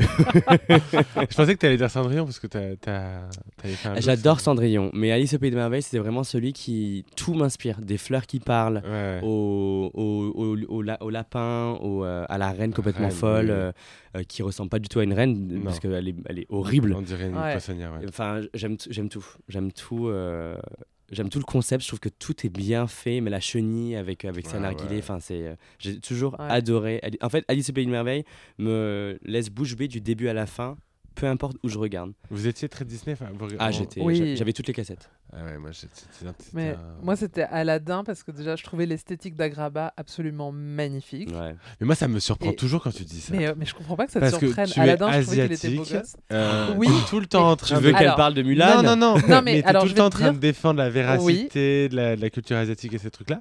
Et, et Ah. Aladdin, c'est un micmac de tout et n'importe quoi du Ah oui. de l'Orient. Euh, Oui. bah, Aladdin, pour moi, c'est genre. euh, c'est. euh, ouais, le Moyen-Orient. Alors, je sais que pour toi, c'est l'Inde, mais pour Bah, moi, bah, c'est pas l'Inde. Tigre, il y a des tonnes de Oui, références mais- visuelles à l'Inde. Pour moi, c'est c'est pas l'Inde, c'est genre. euh, C'est la Turquie. Ouais. euh, Bah, c'est théoriquement, oui, c'est le L'Iran, Moyen-Orient, euh, mais euh, il y a. Il y a beaucoup de choses qui. Tu Mais sens en que c'est les Américains qui ont un point de vue sur l'Orient. et Je trouve que le personnage du génie, c'est le meilleur personnage de tout Ah, Disney est d'accord. confondu. Et Tout- le plus gay aussi. Ah oui, oui, oui, oui. Ah, c'est c'est une Jim Euh, Queen. Jafar et Yago, c'est le meilleur Gaze. duo. Mais voilà, encore un truc, c'est- il est Gaze. complètement, complètement gay comme le capitaine Crochet. Ah, bah oui. Jasmine, elle avait des cheveux, mais moi, c'est- c'était mon le but de ma vie d'être comme elle. Et je trouve que tout est beau et la musique est incroyable. Ouais. Daniel Lévy Euh, en J'ai français. du mal avec les Disney de cette époque. Mais alors, je sais que J'aime pas le côté The Mask. toi, toi, t'as, ah bah, ouais. Je déteste. toi- je sais que toi, t'as as des unpopular opinions sur tes Disney Ah, préférés moi parce j'ai que des t'es- goûts de. tu aimes des Disney que euh, absolument Oui, genre personne Basile, n'aime. détective privé, Robin des Bois ou euh, Merlin Oui, l'Enchanteur. Basile, détective. Merlin l'Enchanteur, je suis d'accord. Merlin l'Enchanteur, j'adore. Merlin- C'est mon deuxième ou troisième, je crois. Mon deuxième, et c'est purement visuel, c'est La La Belle au Belle Bois au Bois dormant. pareil. Parce que les Ah. paysages, ils étaient juste à couper. C'est trop beau quand c'est dessiné comme ça Ouais. avec Ouais, les art déco, c'est trop beau. Ouais. Et d'ailleurs, bah, tu... alors, je- t'es pas gamer, toi, tu joues pas trop aux jeux vidéo. Je joue au Sims et à, à Tomb Raider. Euh, Pardon T'es hétéro Je pensais que- C'est ce que j'allais dire, c'est hétéro, euh, Tomb Raider? Ah mais j'adore Tomb Raider, je les ai tous poncés, je connais Ah, par mais je cœur. te Bah, découvre. Tu vois, il y a. Sur PC. Ah, wow. ah ouais, gamer, Boomer. mais sexuel Boomer. life zero. D'accord. Kleenex et lubrifiant. Exactement. D'accord. Parce que Euh. j'aimais bien être elle. Tu sais, faire des entraînements et puis à chaque fois que tu faisais. Ah. tu sautais, ça faisait. Ah Il y avait ces gros seins au Ouais. plan. Zip Ah Zip, tu es là? Euh, donc moi je suis un, fa- un fan de RPG euh, japonais. Et donc il y a Final Fantasy qui est fait par euh, Square Enix et à la base Squaresoft euh, qui sont que des histoires euh, créées toutes pièces pour chaque tome. Mais il y a eu un partenariat complètement loufoque qui réunissait mes deux passions dans la vie Disney et Final Fantasy et ça s'appelle Kingdom Hearts. Et Kingdom Hearts, en fait, c'est un personnage euh, du coup à la Final Fantasy qui euh, doit sauver euh, différents mondes. Chaque monde, c'est un Disney. Et ce que j'aime, c'est que quand il va dans le monde de la Belle au Bois dormant, même les décors et les paysages sont faits à Oh, la. waouh, et c'est ah ouais. vraiment hyper cool. Si t'es un vrai fan de Disney, de jouer à Kingdom Hearts parce que tu, tu redécouvres tout. Je sais pas comment rebondir Cela après dit, cette j'ai vu- discussion gaming. J'ai vu, j'avais vu, un- Game vu over. une espèce d'étude euh, sur les mobiles des méchants dans Disney. Et en fait, quand tu regardes bien, c'est quand même souvent tout et n'importe quoi.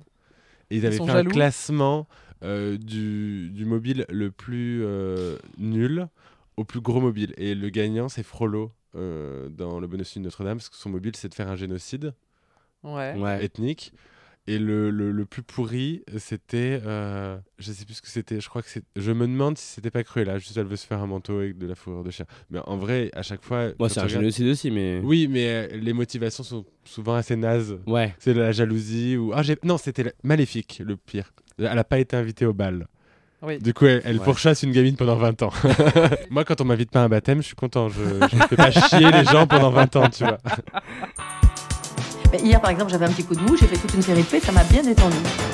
On nous pose, comme à chaque fois, des questions sur Harry Potter. Aujourd'hui, on nous demande notre opinion honnête sur Dumbledore, héros ou connard secret. Et c'est drôle qu'on nous pose cette question aujourd'hui, typiquement, parce que quand on a fait, euh, on s'était fait un jeu de comparer les queens de Drag Race avec des personnages d'Harry Potter, on était tous les deux d'accord pour dire que Ah bah, Nicky était Nicky, Dumbledore. Dumbledore. Ah Mais ouais pas, parce que, pas que parce qu'il est le, le, le, le- le grand chef, aussi parce que je trouve que vous avez beaucoup de points communs. Ok. Bon, Voilà. bah alors du coup, c'est compliqué de dire ce que je vais dire, mais pour moi, c'est un peu un psychopathe Dumbledore.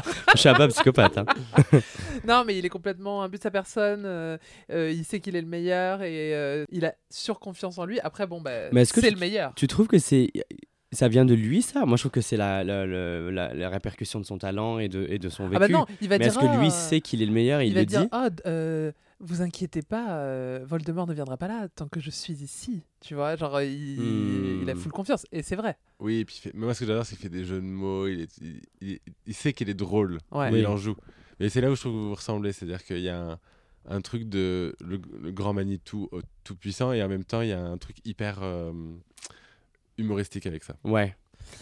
Ah moi I'm- I'll take it. Ok Dumbledore I am. alors j'en profite j'ai deux choses à dire pour rebondir sur cette question la première donc comme vous le savez on organise tous les mois avec Paloma la soirée sur demande Qui est très drôle. Oui, et euh, on le dit à chaque fois, mais je tiens à le redire parce qu'il y a eu des propos très récents euh, euh, de J.K. Rowling sur les trans. Je ne sais pas si vous avez vu cette image, ça a fait le tour de Twitter, où en gros il y avait une projection sur un bâtiment avec marqué Trans women are women, tout simple. Ouais.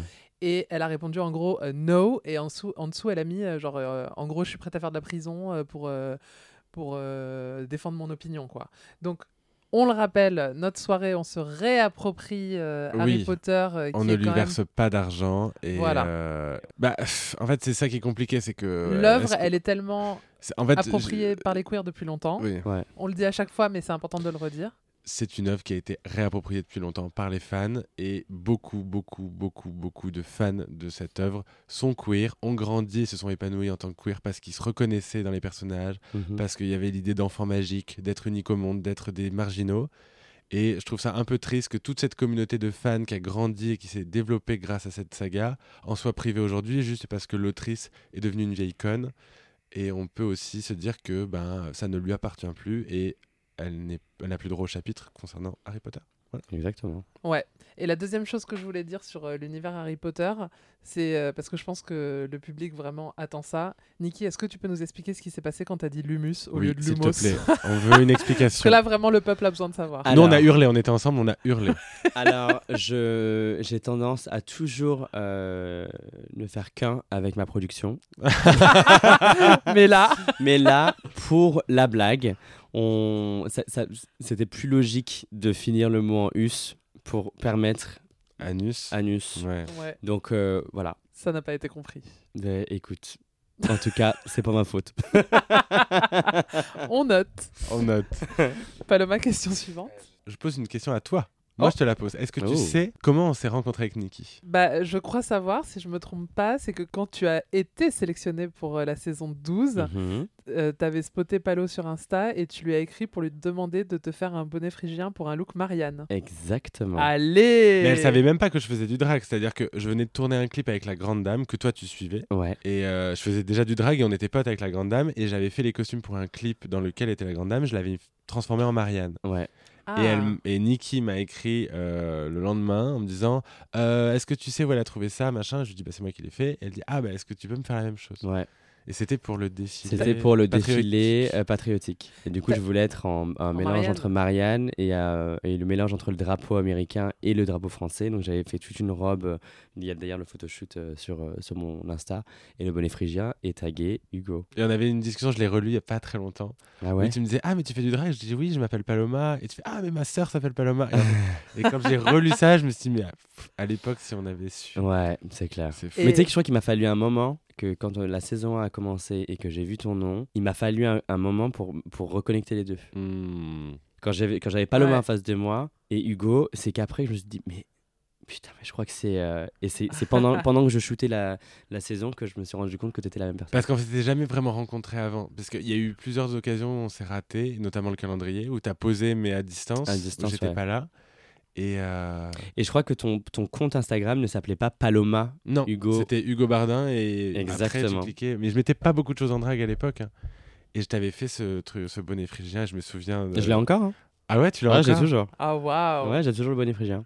Qui malheureusement n'est pas dans, dans Qui n'est pas dans Il est dans la finale. Tu- tu lui dit. avais Il dit est dans la finale et, euh, et c'est un shoot qui a fait euh, le tour du monde. Oui, oui, oui. Couture fut, on l'a Ouais. utilisé. Enfin, il- ce Ouais. shoot, ce shoot a été. Je crois qu'il avait même été sur Vogue. C'était une de tes plus belles photos. ouais. Et quand tu, quand tu lui as commandé le bonnet, tu lui avais dit que c'était pour Drag Race? Ouais, je lui avais dit. Non, mais j'avais non, tu m'avais pas dit. Ah, je j'avais pas dit compris. Oui, je, je l'avais compris. Je, je- je t'avais fait une allusion et t'avais fait une allusion en réponse, mais t'avais Ouais. été hyper. euh, C'est comme ça qu'on fait généralement. C'est bien, Ouais. c'est bien. Parce qu'en fait, aux États-Unis, si, si Ouais, ils se rendent compte que, savent, ça, que ton nom commence à, par- à, à défiler et qu'ils peuvent encore t'annuler, ils t'annulent pour te remplacer. Ouais. C'est déjà arrivé plusieurs fois. Ouais, ouais. Et alors, moi, j'ai un autre truc à dire. Je pense que. Chose qui, tu- peuvent arri- qui peut aussi arriver en France, donc tenez vos langues. Merci beaucoup. Ouais, j'ai un truc à dire. Je sais pas si tu t'en rappelles, Niki. Je pense, Paloma, que je te l'ai déjà dit plusieurs fois. Euh, sur le tournage de la saison 1, Ouais. j'étais venue, tu te rappelles, sur le ball, euh, l'épisode de Cam du pigeon. Ouais. Et donc, c'était le troisième épisode. Et avant le tournage, on est allé fumer une clope. Tu m'as dit, moi, il y en a une que j'adore, vraiment, c'est Paloma. Je la trouve incroyable. Je cite, elle fait toutes ses tenues elle-même, elle sait tout faire. Vraiment, elle est super. Et ça m'avait vachement marqué. Je faisais pas mes tenues moi-même. Non, mais en tout- c'est ce Mais que tu tu avais savais- dit. je savais le faire. voilà, le faire, que- ouais. ouais. Oh, Ouais, et j'avais trouvé ça hyper mignon. Et du coup, je t'avais regardé avec un œil euh, particulier, très attentif ce jour-là. ah bah c'était un... Moi, T'as eu un coup de cœur rapide. Ah quoi. bah dès le premier épisode, c'était un ovni. Dès le premier épisode, quand elle a fait son, son talent show et que j'ai vu ce personnage euh, chamanique, je me suis dit, mais c'est she's the one. Généralement, mais mon instinct, et je pense que c'est pour ça que je suis euh, à ma place euh, là où Mm. je suis, quand j'ai vu, quand j'ai regardé, parce qu'en en un épisode, tu peux voir énormément sur une personne. Son entrance look, son talent show, son runway, sa manière de parler. Et quand j'ai analysé tout ça en un épisode, je me suis dit, ouf, Ouais. good luck pour les autres.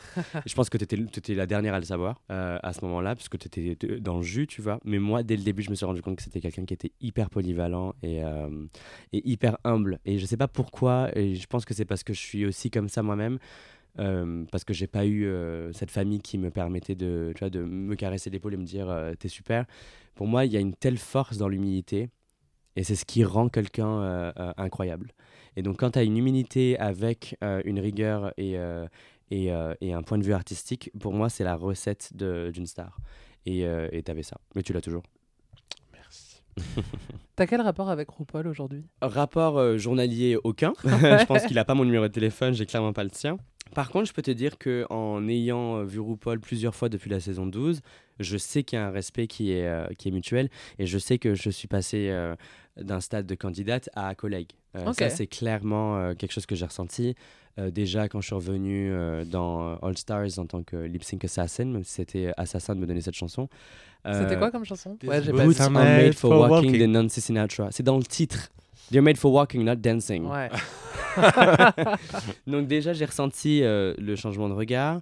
Et puis quand j'ai été invité en- au premier épisode de UK, là, de la nouvelle saison, Oui. euh, là, c'était clairement, euh, on a discuté, il y avait, y avait un, y avait du tactile, etc. Donc je, je sens clairement que qu'il est fier en fait d'avoir vu quelqu'un que il a éliminé tôt euh, se démener, parce qu'en fait au final. euh, ce que j'ai vécu, bah, c'est très proche de ce que RuPaul a vécu. Il s'est démené aussi quand on n'a pas voulu lui donner sa chance. Moi, je l'ai créé, la mienne. Il y a un respect dans le cafard que je suis, increvable. Et euh, on ne sait pas s'il a regardé Drag Race lui-même. France, j'entends. J'ai pas la confirmation. euh, Michel a regardé, elle me l'a dit. Ok. J'ai rencontré Michel Michel, elle m'a dit que c'était génial. ouais. Et, euh, et quand tu es la saison internationale la mieux notée au monde, ou la plus vue au monde, je pense que ça demande au moins de regarder 3-4 épisodes. Donc Ouais. je pense qu'il a déjà regardé plusieurs. Et toi, Paloma, t'as déjà rencontré. Bah, tu l'as vu à. Ah, à mais J'ai déjà raconté l'anecdote. Ah bon? Non, je crois. Je crois pas. Ah non, euh, euh, il faudrait qu'on invite Gisèle pour la raconter. Ça serait Gisèle drôle. Lebaille? Oui, on était à Dracon, on a fait le, le- la, la- la- la- la- la cérémonie de, Du ruban. ruban, où il y avait toutes les reines euh, gagnantes de, des saisons qui étaient autour de RuPaul et de, Michel Visage, et autour de nous s'ajoutaient toutes les reines présentes. Et euh, Y a pas un truc avec Valentina? Si, bah si, Ah logique. Je suis avec euh, Jinx Monsoon, Jada, euh, Gisèle et toutes les gagnantes. Je suis vraiment à côté de RuPaul, ce qui est déjà très impressionnant. On est là avec Gisèle, on se tient la main, on se dit putain c'est notre premier Dracon, on est ensemble, on est les deux francophones, les deux seules françaises francophones euh, à avoir Avoir gagné. gagné, ouais. On est à côté de Rousse et la photo elle est forte quoi. Et on se tient la main, on se dit on va vivre ce moment ensemble. Et Valentina, qui n'a jamais rien gagné, passe, nous sépare, se met entre nous et fait désolé, je dois être là, mamacita. Aïe, aïe, aïe. Ouais. Et là, on s'est regardé, on a fait Waouh, ah oui, ok. Et on Bon est courage, que à Dracon Yuki, on n'est pas à Dracon LA en plus. Ah bah oui. Toi, t'as fait Dracon LA aussi? Ouais. Et alors, c'est comment par rapport à UK Ah bah tu sais quoi, je préfère UK maintenant. Ah. Mais je pense que c'est c'est euh, aussi personnel parce que on a on a une clientèle française qui peut prendre l'Eurostar pour venir. Ouais. On se sent être beaucoup plus euh, apprécié. C'est européen. Tu évidemment. seras là cette année. Tu Je serai partages. là. On peut dire avec qui tu partages euh, ton booth Bien sûr, je partagerai mon boot avec Panjaina. Ouh, ça va être qui officiellement euh, redevient host d'une franchise puisque la saison 3 de Drag Race Thailand a été annoncée. Trop Donc, bien. On va faire un Wow. boost entre hosts thaïlandaises et françaises. Waouh. Avec qui j'ai bossé à Vegas euh, pour le Drag Race. euh, T'as pas fait la Thaïlande pour les voyages de Nikki encore? Pas encore. Mais Euh, je viens avec toi. Je viens avec Ah toi bah, si tu le fais. Je vous le dis, saison 2. Et d'ailleurs, les amis, si vous m'écoutez, euh, tweetez, tweetez, tweetez France Télévisions, France 5, harcelez-les pour qu'on ait une saison 2. On a, on- ça n'a pas encore été euh, signé. Mais euh, s'il y en a une, j'aimerais beaucoup, je peux vous le dire en avant-première, j'aimerais beaucoup aller au Liban. Ouais. J'adorerais aller en Thaïlande, au Brésil et une quatrième destination euh, que je me réserve parce que j'ai pas encore décidé. Mais Liban, Brésil et Thaïlande, c'est définitivement les, endroits où je voudrais aller. Parce que je trouve qu'au Liban, il y a une scène queer et une dualité de religion qui est hyper intéressante. Et c'était quoi le, la destination que t'as préférée sur la saison 1 Impossible dur, à choisir. Mais le. Japon, c'était quand même un voyage Japon, important pour toi. le Japon, c'était la thérapie que l'enfant euh, qui est en moi avait besoin. Parce qu'en fait, c'était euh, c'était arrivé. euh, et la dernière fois, j'ai fait un podcast, je me suis mis à chialer en, en parlant. Et je trouvais ça tellement cheesy. parce que je m'attendais pas du tout à ce que ça m'affecte autant. Mais quand je sais pas comment elle a formulé la question, mais quand j'ai commencé à parler du Japon et pourquoi c'était le- important pour moi, c'est vraiment. Je, je, mais là, j'ai encore les frissons. C'était le- les, les gens ne se rendent pas compte à quel point la, la, la, la pop tu japonaise t'es et la. à, ton, à ton enfance, quoi. Non, mais ça m'a sauvé. Hmm. La, la, tout, tout cet échappatoire, le, ce Alice au Pays des Merveilles experience que j'ai eu, ça m'a vraiment sauvé parce que euh, ça m'a permis de comprendre que l'homme n'était pas forcément quelqu'un d'hyper viril et musclé, etc. Parce que dans les mangas, c'est des mecs hyper rachétiques, fluides, avec des mèches hyper longues, où tu sais pas s'ils sont gays, etc. Donc le fait d'aller au Japon, ça m'a, c'était vraiment euh, fermer, fermer une page et, euh, et, euh, et commencer un nouveau chapitre parce que du coup l'enfant était enfin arrivé à aller à sa terre promise qui était euh, Hmm. Tokyo. Voilà. et après, la Queen, je pense que ça sera euh, l'Inde. Parce que j'ai grandi en regardant des films bollywoodiens. J'ai adoré cette culture. Hmm. Et du coup, le fait de enfin pouvoir faire une chanson de Devdas alors que j'en rêve depuis que je fais du drag et d'être invité par une queen indienne sur scène et de le faire et de voir les têtes du public scotché que j'arrive à connaître chaque mot, même si je ne savais pas ce que je voulais dire, Euh, ça, c'était hyper cool. Et je me suis éclaté à faire ça. Et c'est marrant que tu aies grandi avec euh, Bollywood. C'est, enfin, tu vois, tu cites Devdas, tout le monde ne cite pas Devdas, quoi. Bah, Alors Devdas, Ah, c'est très euh, le- générationnel, Devdas, à l'époque, hein. euh, Devdas, c'était le film qui avait euh, coûté le plus Cannes. cher euh, Il avait au fait l'ouverture, la cérémonie d'ouverture à Cannes. Avec, euh, ouais, avec, Avec euh, Rai. Mhm. Voilà. quand j'habitais au, au Maroc, euh, figure-toi que les Marocains adorent les films bollywoodiens. Ah ouais, Ils adorent ça. ok. Et du coup, c'est comme ça que j'ai découvert euh, Bollywood, c'est en, en allant chez des potes, euh, regarder des films avec euh, leurs femmes de ménage. Parce que ce qu'il faut savoir, c'est que quand moi j'étais au Maroc, je passais mon temps dans les cuisines avec les cuisinières, parce que j'adorais bouffer, et avec les femmes de ménage et les gardiens, et les gardiens euh, du, du jardin avec les chiens à boire des, des shots de, de whisky. Donc du, du coup, je regardais les, les films avec eux plutôt que de jouer à la Nintendo 64 parce que j'étais nul à Mario Kart. Et donc c'est comme ça que j'ai découvert. jamais- Bonjour et bienvenue dans notre podcast hétéro. Aujourd'hui, on va vous euh, chroniquer un Ah nouveau bah jeu techniquement vidéo. j'étais hétéro à cette époque. Ah waouh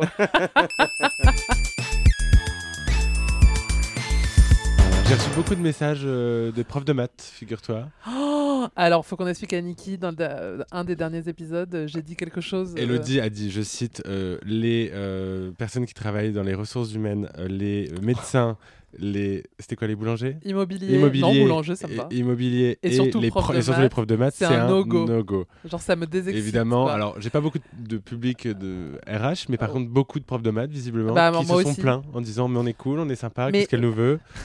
Voilà. Mais j'en doute pas, j'en doute pas que vous êtes formidable. Il y a- Moi aussi, j'ai eu quelques messages. Mais excusez-moi, oh là là, je vais encore me faire des ennemis, c'est pas grave. Mais ra- rallonge la liste, hein, Les- parce que la dernière fois tu l'as rallongée. Non, mais c'est juste que euh, moi, j'ai un souvenir de mes profs de maths, c'est cauchemardesque. Et Pareil. le délire du métier où, en gros, euh, euh, t'apprends les équations avec euh, x inconnus, les fractions et tout, je Mon peux Dieu. pas. Mais T'as eu suis combien au bac? Euh, 9. J'ai eu deux. Ah waouh, Ah, je suis Ouais, bonne je l'ai élève. quand même eu. J'ai quand même eu le T'as eu bac. quoi comme bac? Euh, bac ES. Ah ouais? Ah, Mhm. oui, ah ça m'étonne pas. Toi, Ouais. t'as eu ah non, mais à la base, je Paloma voulais, je voulais faire L, mais mon, li- le lycée français à Tanger ne, ne, Mm. n'offrait pas cette option. C'était ES Ah ouais ou S. Mm, mm. Ah ouais, moi j'ai fait un bac L, donc Bah oui, neuf. moi aussi. Mais euh, c'est pour ça que c'est pas ma passion, mais euh, les profs de maths, euh, il y en a forcément des très sympas. euh, En fait, je suis j'ai sûre que c'est j'ai- la majorité même. j'ai pas encore rencontré un prof de maths qui arrive à faire comprendre les maths à quelqu'un qui fait de la philo. Et moi, en fait, j'avais besoin de comprendre le pourquoi du comment. Et si on me disait c'est ça la règle et puis c'est tout, bah, tu me perdais. Ah oui, oui, je comprends. Donc, Je euh, pareil. Ouais, puis ça me faisait chier quoi. Enfin, Alors qu'on sait faire, hein, c'est juste euh, qu'on n'a pas le temps pour ça. En fait, moi à l'école, j'aimais pas les trucs où je me disais ça n'aura aucune utilité dans ma vie future. C'est-à-dire que j'adorais apprendre les langues parce que, enfin, concrètement, tu vas à un cours d'anglais, euh, demain tu vas en voyage en Angleterre, ça te sert. Savoir calculer une fraction, bon, à moins de d'être prof de maths, d'être Mhm. architecte, d'être, euh, enfin voilà, des métiers que je ne voulais pas faire de toute Ah, façon. mais voilà, tu je savais- savais que ça ne me pas servirait besoin de me pas. convaincre, hein, je Non, sais mais, pas. oui, non mais tu vois, connaître mon théorème de Pythagore, bon, je sais l'écrire, Pythagore. Ouais. AB plus euh, AB au carré plus BC Non, au carré. Tu cherches un non, pas dans du mes tout. yeux, pas mais du je, tout. je peux pas t'aider La, là. La seule somme, formule que je euh, connais, c'est E égale M6. Oui, c'est Ouais. ça. Mais en vrai, ça ne me sert pas. et Qu'est-ce qu'il est je devenu, mec, quoi. Lesguy Va On l'a plus jamais revu. Bah, il va bien. C'est un bon personnage de Snatch Game, ça. Ah ouais Ah, grave. Oui. Oh, tu donnes des idées. Celui qui fait C'est pas sorcier aussi, c'était super. Ah, Jamie. Euh, Jamie, ouais. lui, il serait super aussi. Tu ferais quoi au Snatch Game aujourd'hui? Pas. euh, Ah ouais. Tu ferais aussi Marie-Antoinette? Ouais, ou si tu le faisais en France, tu ferais qui? Parce qu'aux États-Unis, euh, Je sais n'importe quelle française fait Marie-Antoinette, j'imagine. pas. Bah, tu nous ferais un petit personnage de jeu vidéo, j'imine. Non, c'est interdit. peux pas. Ah T'as le droit. merde. Bah oui. Non, honnêtement, je crois que euh, pff, je crois que je ferais Zaya. Ah, Ah oui. bien. Parce que Zaya, elle est très, très, déjà très intelligente, mais je trouve qu'elle a un personnage qui est hyper euh, visuellement, euh, qui peut être très drôle. Hmm. Et en plus de ça, elle a une manière de parler qui est, euh, qui est propre à elle. Donc euh, je pense que je, je pense que je ferais Zaya. Ou alors après, Oui, une meuf du Sud, non? Bah ouais, alors moi j'adore, mais le snatch game pour moi c'est il, faut aller à, à, au- à l'o- à l'obvious, tu vois. Donc je, je ferais une Hmm. Amélie euh, Nathan euh, de Secret Story. Sais. Nathan. Tu dis comment toi? Nathan? Nathan Nathan Il n'y a pas de E après. Non, mais Ah je non, crois mais- que c'est Nathan, euh, genre à la flamande. À la flamande. Alors, tu sais qui a préparé ce Snatch Game là Dis ça? C'est dans Drag Race Belgique. C'était Amanda Tears. Et Ah. elle l'a posté sur son Instagram. Franchement, c'est incroyable. Ah ouais. Genre, elle le fait vraiment très bien. Amélie, c'est Ouais. quand même euh, iconique. Ah, mais, alors, moi, mon TikTok, par exemple, c'est beaucoup de Amélie Nathan.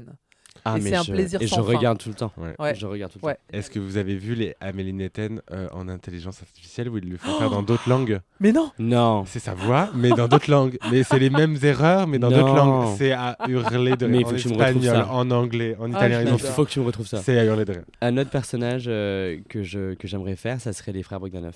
Ah oui. Ah bah oui. Ouais. Ah bah ça te permettrait d'avoir un menton. Parce que j'ai déjà le front, c'est ça Et reveal Non, mais imagine si tu faisais un truc un peu à la Cerbère où en fait il y a les deux têtes et t'en es Ah, qu'une des deux. génial. Un peu Punani avec la tête de Paloma? Oui, par exemple. Alors parlons-en. Tu l'as vécu C'est quand on n'a pas de Oui. charisme, c'est toujours bien de rajouter une deuxième tête à côté de soi. Alors, Bon, tu as bah voilà, ça répond à la question.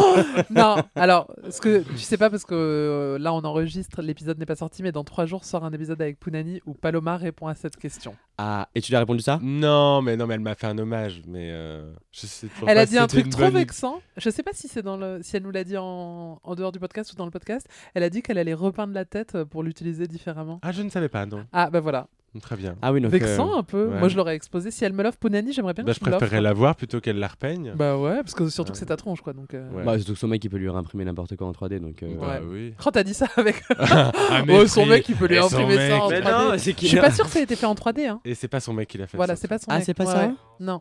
Ah non, non, moi je trouve ça. Moi, je trouve- au contraire, j'étais, j'étais euh, fasciné. Déjà, j'adore quand un, mec est en couple avec une drague et il participe à Ah la ouais. création de son art. Ah Parce oui. que ça, c'est quelque chose qui. Alors, j'adore. Euh, je c'est pas une critique euh, envers euh, les personnes que je date ou que j'ai daté ou que je vais dater, mais j'ai, tou- j'ai toujours trouvé ça trop beau de voir euh, un partenaire être euh, artistiquement impliqué dans la Ouais. carrière de Comme l'autre. Cam et Chris. Et. Chris. Voilà. Et donc quand euh, quand euh, Poulani m'a dit ouais c'est mon mec qui a imprimé mes boucles d'oreilles, c'est mon mec qui a imprimé ci, j'ai tou- toujours trouvé ça trop touchant. Ouais. Et, euh, et donc je pensais que c'était euh, imprimé 3D mais non. Non, il lui a fait d'autres trucs. Il lui a fait. euh, Il lui a bah, fait son bijou de bouche, euh, Marie-Antoinette. Oui, il lui a fait les boucles d'oreilles. Son corps aussi qu'elle a sous le tailleur Mugler. Ah oui. Ouais, il, lui- il lui a fait Ouais. plein de trucs. Ouais. Pourtant, Romain Gauthier, vous pouvez aller le suivre euh, Gauthier. sur Très Instagram. Ouais. Bon, tu t'ennuies Non pas Elle du baille. Bon, bah, elle est en tournée en ce moment, je peux la comprendre. Oui, c'est vrai, t'es en pleine tournée. Là, tu nous Eh euh, oui. fais l'honneur de ta présence entre deux dates. Bah oui hier j'étais chez toi Paloma, j'étais à Clermont-Ferrand. Il y avait tes parents dans le public Oh. et on était officiellement à notre 24e euh, représentation du euh, légendaire cabaret Club saison 2. Les Queens ont décidé que le public de Clermont-Ferrand hier soir était le meilleur de la tournée so far. Donc si vous ne nous avez pas Bravo, encore vu et Clermont. qu'on arrive bientôt chez vous, vous savez quoi faire, faites du bruit. On est de retour. Paloma, est-ce qu'on a une dernière question ou deux avant de faire un petit quiz?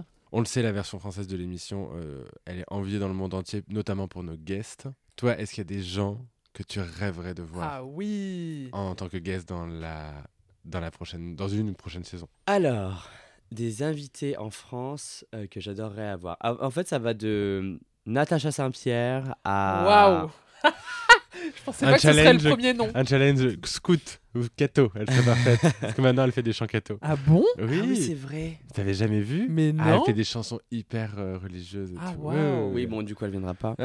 Comme Séverine Ferrer euh, qui fait des trucs sur la Vierge Marie et tout, pour les connoisseurs. Euh, alors, attends, est-ce qu'il y a des gens que j'aimerais avoir? Sachant qu'on a déjà eu Jean-Paul Gaultier. On a déjà eu pas mal de gens, ouais. Bah, je- pff, m- ma plus- Mon plus gros regret, c'est de ne pas avoir eu Jerry Mugler, évidemment. Bah ouais. Et euh, ce qu'il faut savoir, c'est que Jerry Mugler devait être Ah guest dans Oh votre saison. Mais Ouais. non Ouais, il devait être guest dans notre saison. Mais il, est, il est Waouh. décédé juste avant. Ah ouais. Donc c'était très dur. Euh, c'était très très dur personnellement pour moi parce que c'est euh, tout comme les illustrateurs de Sailor Moon, c'était l'un des Ah bah, l'une des personnes qui m'a permis de, de, de, de, de m'exprimer dans le drag. Euh, donc voilà Thierry Mugler. Euh, J'adorerais Madonna. Ah, Même fou. si ça paraît fou, mais Madonna elle a un rapport à la France. Je sais pas si les gens l'ont regardé, mais sur France TV, il y avait euh, un documentaire hyper intéressant qui s'appelait euh, Madonna et la France et qui montre en fait tout ce qui a fait que Madonna est aussi successful. Il y avait toujours un lien avec la France. Avec la et elle a un lien avec la France qui est hyper, euh, Ah ouais. hyper touchant. D'ailleurs, quand il y a eu les attentats, elle est arrivée sur la place de la République et elle s'est mise à chanter. Elle le ferait peut-être pas dans un autre pays. Et là, je vais dire autre chose aussi, mais je- je- tu peux couper si, euh, si c'est une connerie. Mais je crois que euh, Madonna était danseuse Oui. pour Patrick Sébastien. Non, c'est Patrick pour Juvet. Patrick Juvet. Non, ni l'un ni l'autre. Ni Non. l'un ni l'autre. Euh, pour Patrick celui qui chante. Euh, Ah, c'est une de mes questions. Euh, euh, Ah c'est dans mon, dans mon quiz. T'es sûr que c'est pas Patrick Juvet Non, c'est Non. pour un autre chanteur. C'est- Ah, euh, c'est- Michel- euh, Patrick Hernandez. Patrick Patrick Hernandez, voilà. Patrick Hernandez. Voilà. T'as Mais- quand même dit Patrick Sébastien. Oui, je suis désolé. Oui, ça sera coupé C'est d'ailleurs. très Je- très grave. Non, ça va rester au Non. montage. ne, parlons, ne parlons pas de ça, c'est dans mon, c'est dans mon quiz. Ah d'accord. Euh, sur ce, Je me disais aussi, mais qu'est-ce que tu dis? Elle, a- elle était dans le clip euh, Les Sardines. Oui, elle a fait tourner les serviettes. Elle était, dans- euh, elle était une des sardines. ah oui. Entre l'huile et les aromates. Oui. sur ce, jingle Alors, Paloma, je crois que tu nous as préparé un quiz. Tout à fait. Ouh là, j'ai peur. Ce n'est pas un quiz, encore une fois. J'ai préparé le, le jeu. Euh, 6 degrés de 6 séparation. degrés de séparation parce que je crois que Niki, tu avais apprécié ce jeu. Ah, j'ai adoré. je trouve ça très très drôle. Alors j'ai essayé de faire des, des trucs drôles. C'est con parce que celui que j'ai fait la semaine dernière, il aurait été parfait pour toi. Ouais, il m'en a fait un spécial euh, Drag Race. Ah. Enfin, Queen de Drag Race, toute franchise confondue. Voilà, bon, je sens encore un petit peu le cas hein, sur cette version-là. La première, combien de degrés de séparation il y a-t-il entre Nicky Doll et Donald Trump? Entre Euh, Doll et Donald Deux, Trump. j'imagine que RuPaul l'a rencontré. Alors, je pense que c'est la version la plus simple. Moi, j'ai une version plus longue. J'ai évité de passer Ouais. par RuPaul parce que si tu passes par RuPaul, tu... ça réduit tout. Ah, mais je crois que moi j'ai même un. Ah ouais? Moi, je pense. Facilement en plus. Tu l'as vu? Non, je l'ai jamais vu, mais je, je dois forcément connaître quelqu'un qui lui a déjà parlé. euh, Ivana Trump C'est- à New York? Non. Ah ouais, j'en suis très loin. Moi, j'avais vraiment fait un parcours compliqué. Vas-y, vas-y. Moi, j'avais 3 degrés de séparation. Ok. Euh, Nicky Doll, quand tu étais à New York, tu as maquillé Pete Davidson Ouais. pour le Saturday Night Live. Yep, c'est ma drag daughter. Voilà. Qui On va y revenir après. Vas-y. a lui-même euh, été en couple, je crois, avec Ariana, Ariana Grande, Grande. Oui. euh, qui a chanté pour Barack Obama à la Maison Blanche, et Barack Obama a fait sa prestation Ah. à Donald Trump. Waouh. Alors, bah non, mais moi j'ai- très simple. Euh, j'ai un degré de séparation parce que j'ai été faire la fête chez Paris Hilton euh, à No, à New York après BeautyCon et elle a été très souvent autour de Donald Trump. Ah bah voilà. Il y a beaucoup de questions dans mon esprit là. Alors, t'es allé faire la fête chez Paris Hilton? Mhm. Développe, please. En fait, Ça va euh, être un long quiz. j'ai. Non, mais Non. pas, pas, pff, pas du tout. Non, c'était, j'étais encore que maquilleur et j'étais invité à BeautyCon et euh, euh, la boss de, de- du département make-up avec, qui j'étais, parce que j'étais allé là-bas pour faire une démo make-up, m'a dit écoute, j'ai des invites et tout euh, pour aller à, à tel euh, after party, euh, etc. J'y suis passé parce que moi j'étais nouveau à New York et euh, hustler, donc il fallait que je me fasse des contacts. Je rencontre Paris Hilton là-bas, avec qui on sympathise de ouf, notamment avec son mec à l'époque, et qui me dit bah viens, on va euh, chez Paris. Non, viens avec nous, on va ailleurs. Je dis ok, je les suis. Et en fait, je demande on va où? Et en fait, j'arrive devant un immeuble à NoHo, donc c'est euh, c'est pas Soho, c'est au nord de, de Soho. Et en fait, on arrive dans un immeuble qui a quatre étages, et en fait, il y a un ascenseur, et l'ascenseur en fait arrive dans l'appartement.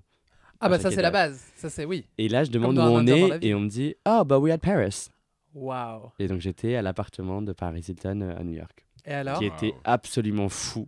C'est du mauvais goût, non? C'est bah, c'est euh, si Andy Warhol était une pédale euh, Ouais. du marais, tu vois. C'était vraiment très très. était très- pratiquement. Voilà. Ouais. Euh, C'était très fun et euh, très impressionnant. Et en fait, je me rends compte à quel point elle est hyper simple. Et euh, mais je crois qu'elle était encore dans sa phase euh, un peu. Je m'auto- je m'automutile, tu vois, genre euh, je bois beaucoup, Ouais. beaucoup d'excès. Là, je trouve qu'elle a vachement mûri depuis. euh, bah, elle vient d'avoir un baby. Voilà. Ok, et la deuxième question, excuse-moi. Pete Davidson, ça remonte à quand? Pete Davidson, c'était. T'as jamais vu la vidéo? Mais non Ah bon? Bah Mais non. C'est culte. Ah mais C'était quoi son nom de drag déjà Il avait un nom absurde. Moi j'ai un kink Pete Davidson, hein, je l'aime beaucoup. Ah bah déjà, il est très très bien membré. Très quoi? Très bien membré. Je l'ai aidé Ah, à stocker, waouh. donc. euh, Ah ouais? Ah oui, il y a du. Il était fonce-car du début à la fin. Il y a- y du calamar. Bah, moi-même j'étais j'étais défoncé au, au joint parce qu'il allait fumer toutes les 10 minutes et en fait Ouais. ça sentait tellement le joint qu'au bout d'un moment j'étais pété moi. T'as pas vu la vidéo avec RuPaul Non. Ah non, Mais quand RuPaul a il a- de rire. quand il a hosté, il a hosté SNL Ouais. RuPaul et il y a un il y a un sketch euh, Mais tu le euh, maquilles à l'écran, c'est pas en backstage? Non, non, non, en non. backstage, mais, Ah. mais Pete Davidson est en drag dans le sketch et Ok. c'est moi qui l'ai Dans le sketch, font D'accord. croire que c'est RuPaul qui le transforme. Voilà, alors Ah en oui. fait c'était moi. Mais c'est flatteur en vrai que RuPaul Oui, te l'ait demandé. c'est pas Ah ben, quoi. c'est c'est, euh, World of Wonder m'a appelé parce que RuPaul a, a demandé à ce que ce soit moi Ah ouais spécifiquement qui maquille Pete Davidson. Parce qu'il a dit je veux qu'elle soit canon. Et euh, à New York, il y a que, il y a que Nikki. Alors que Miss Fame habite à New York. Hein. Bon. Ouh, Ouh. ça shade. Euh, mais euh, c'est comme ça que j'ai passé mes premiers vrais moments à discuter avec RuPaul parce que. euh, euh, alors on parlait de Pete Davidson, du coup on reparle de RuPaul, mais euh, en fait euh, j'ai passé toute la journée là-bas, il était là et c'était la première fois que je voyais RuPaul bosser en tant que quelqu'un qui est booké ouais. et pas en tant pas en que, tant que tu vois, la, la grande impératrice. Et c'était hyper intéressant parce que tu vois à quel point, en fait, elle a tout pour hoster ce qu'elle hoste et que c'est normal que ce soit elle qui nous dicte un peu. elle pourrait le faire un peu plus humainement, mais euh, tu comprends pourquoi elle est là où elle est. Parce qu'elle a un professionnalisme et elle est, elle est euh, stricte, mais en même temps euh, divertissante, qui fait que du coup, n'importe quelle personne de n'importe quelle production abdique à ce qu'elle veut. Parce qu'il, par exemple, elle est arrivée, elle a dit oui, la lumière, ça va pas le faire. À SNL quand même, tu vois. Et Ouais. elle dit non, oui, mais elle dit non, chérie, je sais ce que je dis. C'est pas comme ça que ça fonctionne. Le panel, il doit être en face de moi, ça doit Mm. m'écraser. Donc, on, va- on peut soit perdre du temps à discuter, mais je vais quand même arriver à mes fins.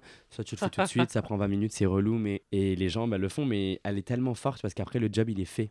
Ouais. Euh, elle était vraiment et ça m'a hyper inspiré et ça m'a donné. J'avais du respect pour elle, mais là j'en avais vraiment parce que je l'ai vu bosser en tant qu'artiste. Question suivante. Oui. Quel est le degré de séparation entre Lova la Diva et Laurie Pester?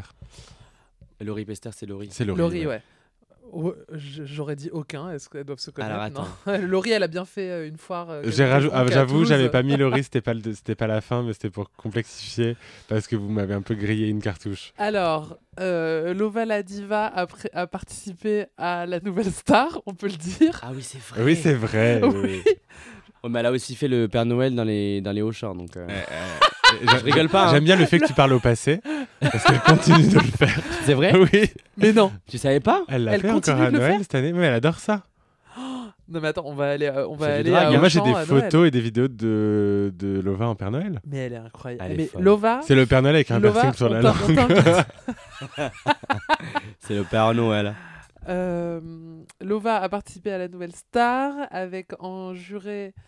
euh, En vrai, je suis sûr qu'il y a un moyen très simple et en un, un, en un de, de passer de l'une à l'autre, mais j'ai choisi une voix qui est tellement absurde et compliquée. Lova. Euh, Est-ce que c'est lié à une queen, à une autre queen de Drag Race? Non. Mais à Drag Race, oui. À Drag Race. C'est lié à Daphné? Non. Ah, mais je suis sûr qu'on peut le faire en deux. hein. Moi, j'ai choisi de le faire en quatre, hein, en trois, mais Lova. Est-ce que c'est lié à un autre invité? Oui. D'accord. Lova a été jugée par. Bon, il y a deux épisodes. Bilal? Non. Non. Lova a été jugée par Jean-Paul Gaultier, Oui. qui a habillé Oui. Laurie? Non. Non. Qui a habillé Amanda Lear? Non. Ariel Dombal? Non. Laurie, elle a fait un La featuring grande avec dame? qui? Non. Est-ce qu'elle a fait un feat avec Ah quelqu'un? bah, pour arriver au fit, il faut que vous passiez par quelqu'un Billy. Crawford? Non. Ah Garou Pas, pas mal. Non, non, on en a parlé tout à l'heure. Euh, euh, Iris La personne iconique qui a habillé Jean-Paul Gaultier. Madonna Oui. Ah Et Madonna. Il y a un lien Elle a pas direct fait un avec feat Laurie avec euh, Laurie Elles ont Non. fait la Laurie, elle a Starac, fait- Il elles ont fait le il y a même, un lien même entre les deux. Attendez. Une cover. Vous l'avez dit tout à l'heure. Billy Crawford Non. Madonna. Et la fin Patrick Hernandez Ah oui, elle a été la danseuse de Patrick, Patrick Hernandez, Ouais. et Laurie a fait un duo avec Un Patrick duo avec Patrick Mais Hernandez. non Eh oui, exactement. Ah, wow. Exactement. Attends, Pour le Laurie site d'action. Pour le Ah. site d'action, en je sais plus quelle année, ils ont chanté évidemment Born to Be Alive. Je peux vous raconter rapidement. Vous avez vu le documentaire sur Madonna et la France ou pas? Non. D'accord. Alors, vous voulez savoir, le- le- l'histoire, elle est folle entre Patrick Hernandez et, euh, et. Madonna. Madonna, je crois qu'elle avait 16 ans à l'époque. Elle est arrivée en France parce que justement, elle a eu cette, cette opportunité. Et elle est, ils sont en train de shooter un documentaire sur Patrick Hernandez en Corse, je crois. Et euh, elle voit que toutes les caméras sont sur lui. Et donc, elle décide de mettre un, un- un t-shirt, euh, mais sans rien en dessous, et de plonger dans la piscine. Et elle ressort de la piscine et on voit tout son corps histoire. Ah oui. euh, avec ses tétons, etc. Et du coup, toutes les caméras se ruent sur elle. Et elle dit à Patrick Hernandez Les caméras, elles sont sur toi maintenant, mais elles seront sur moi plus tard. Waouh. Waouh. Elle sait y faire, hein. pas Ah trompée, bah, hein, Madonna est à la pop ce que RuPaul est au drag. Ouais. C'est c'est des personnes qui. euh, Est-ce que c'est les personnes les plus talentueuses sur scène Pas forcément, mais des business. Mais oui, ils savent capter ce qui est dans l'air du temps, ce qu'il faut Exactement. faire. Cher Ouais. vient de l'avouer euh, récemment. Euh, elle a dit que hum, Madonna, s'il y avait un truc qu'elle avait pour elle, c'est qu'elle avait le nez pour savoir ce qui allait fonctionner Ouais. bien avant tout le monde. Ouais, ouais, de ouf. J'avais fait une question sur Cher, je l'ai enlevée parce que c'était trop simple. Euh, combien de degrés de séparation entre Elodie Petit, ici présente, Oui. et Tina Turner? Elodie connaît mon assistant Julien qui allait coiffer Tina en Suisse. C'est pas vrai. C'est vrai? Eh oui. Moi j'avais Ah ouais, j'avais vous plus avez des rapide. versions. plus- Ah bah moi J'avais- j'ai long. moi j'avais rapide. drôle. J'avais j'ai passé une, une journée avec Céline Dion qui a fait un duo avec Tina Turner. Ah ouais. J'aurais- J'ai pas pensé, Ouais. j'aurais dû y penser. Ah moi j'étais passé par un autre chemin plus long et plus compliqué. Elodie Petit, tu es amie avec notre sponsor, Christopher Davin, Ouais. qu'on n'a pas encore cité. Oui. Il faudrait qu'on le cite. Christopher Davin a été l'agent de Iris. Ophélie Ophélie. Winter. Ah oui. Ophélie Winter a fait un duo avec, Avec Coolio. Coolio. A été en couple avec, Avec Afida, Afida. Turner et Afida Turner est la belle-fille de Tina Turner. Wow. Waouh. Il y Attends, avait plus simple, mais Ouais. c'était plus drôle comme ça. Julien, il a coiffé Tina en Suisse C'est génial. à la fin donc. ces Alors Julien, années. il allait, il, est- il, il était booké par un autre coiffeur qui euh, ne pouvait pas à ce moment-là se déplacer en Suisse et du coup il est allé et en fait il devait euh, refaire les coupes et les couleurs des perruques de Tina. Elle porte des perruques? Ah bah oui. chérie. quand Oh même. excusez-moi. Et, euh, et en fait euh, il l'a jamais vue sans euh, perruque. Donc en fait elle- il faisait tout et après elle allait dans, elle allait dans une autre salle et elle essayait ses, ses perruques. Incroyable. Ouais. Et en fait, quand il l'a vu descendre, de- il y avait un ascenseur, euh, elle est descendue comme ça, en vert, genre. Et elle est arrivée pour lui dire bonjour. Et, euh, et apparemment, elle était hyper sympa, Ah, euh, super simple.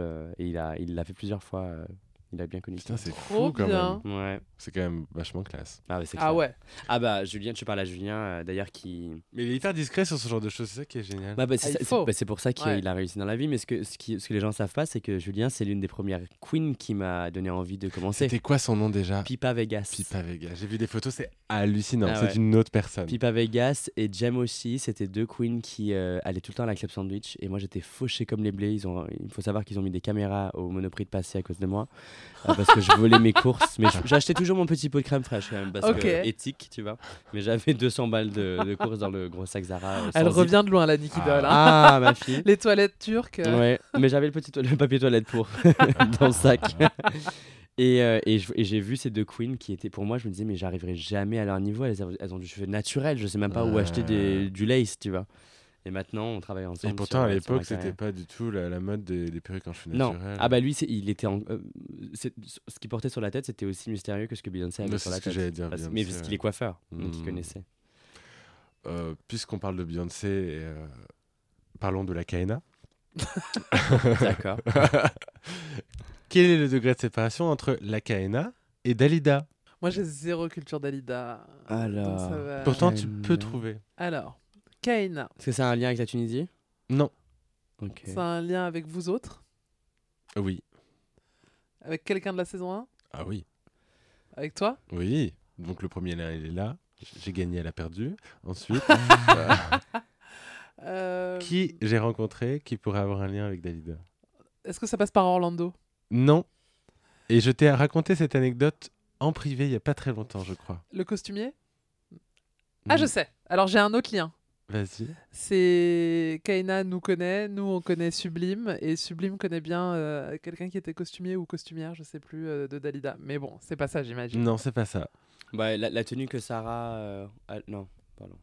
J'ai confondu avec euh, la Big Bertha qui a- Moi, j'ai performé. Je, je l'ai raconté à l'antenne, hein, je crois. Il n'est pas encore sorti. Enfin, c'est un podcast qui. Je pense que c'est le podcast de la semaine dernière. J'ai raconté que j'avais performé, pas en drague, en Hugo. J'ai joué devant une personne très ah connue. oui, attends, attends, attends. Euh, non, euh, Robert Hossein. Le même Bernadette jour. Chirac. de- oui, Bernadette Chirac. J'ai joué devant Bernadette Chirac. Ah ouais? Oui. Au tout début, quand je suis arrivé à Paris, j'ai fait un spectacle. euh, Là tu te dis ah ouais, mais quand il l'a raconté, c'était là ah ouais. Ah ouais. un, truc triste- un truc caritatif. Elle était présidente du truc. J'ai joué un spectacle sur la- Sur l'épilepsie. l'épilepsie devant elle.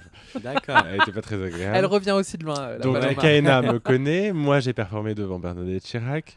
Et Bernadette Chirac était mariée à Chirac qui a couché avec Dalida. Il a pas couché avec Dalida. C'est euh, la rumeur, c'est pas lui. C'est euh, oh là là, j'ai un trou de Un ministre, un de ses ministres. Non mais euh, Jacques Chirac était très ami avec Dalida. Donc c'est ça le lien. Ok. Mais il y a un autre euh, président de la République. Putain, Ah VGE, Mi- Valérie Mitterrand, Mitterrand, Ah, il y a Mitterrand. des rumeurs de, de, de, de liaison avec Dalida. Ah ouais.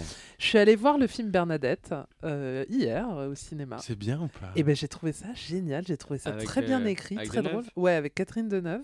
Et en fait, c'est trop marrant. Alors, c'est marrant parce que, contre toute attente, Cam, euh, qui vraiment n'a pas les mêmes refs euh, cinématographiques que moi, m'a dit c'est génial. Et du coup, je m'étais dit, ah bah non, bah, je vais pas y aller. Et finalement, bon, bah, j'avais un peu de temps, j'y suis allée et j'ai trouvé ça génial. Et hier soir, avec Cam, on a débriefé, mais on n'a pas du tout aimé les mêmes choses. Et par exemple, euh, il m'a dit, oui, j'ai aucune. Je savais pas qui étaient les hommes politiques. Tu vois, parce que t'as- ils ont pas pris des sosies, tu vois, mais ils les appellent par leur prénom. Donc tu comprends. Ils, ils parlent de Chirac, ils disent son premier ministre, bien Alain. euh, je comprends que c'est Alain Juppé. Oui. Évidemment, Cam m'a dit c'est qui, euh, c'était qui lui, machin. je Ah, dis bah, bah c'est oui. Alain Juppé, tu sais, Bordeaux, tout ça. Ouais. Et euh, mais c'est vraiment très bien écrit, très drôle. Et pourquoi je disais ça? Oui, parce qu'il y a toute une scène géniale. Alors on ne sait pas si c'est de la fiction. A priori, ce serait vrai. Ah, la paire avec euh, Karl Lagerfeld? Non, alors il y a cette scène, mais c'est pas ça. Où en fait c'est le soir de la mort de Lady Di, donc euh, Chirac est président à l'époque, et euh, bah euh, t'as la princesse qui meurt en- à Paris. T'appelles tout de suite le président parce que là Ouais. c'est une histoire diplomatique en fait, c'est au-delà de- d'un mort lambda. Et en fait ils l'ont cherché partout et il était dans le lit d'une femme.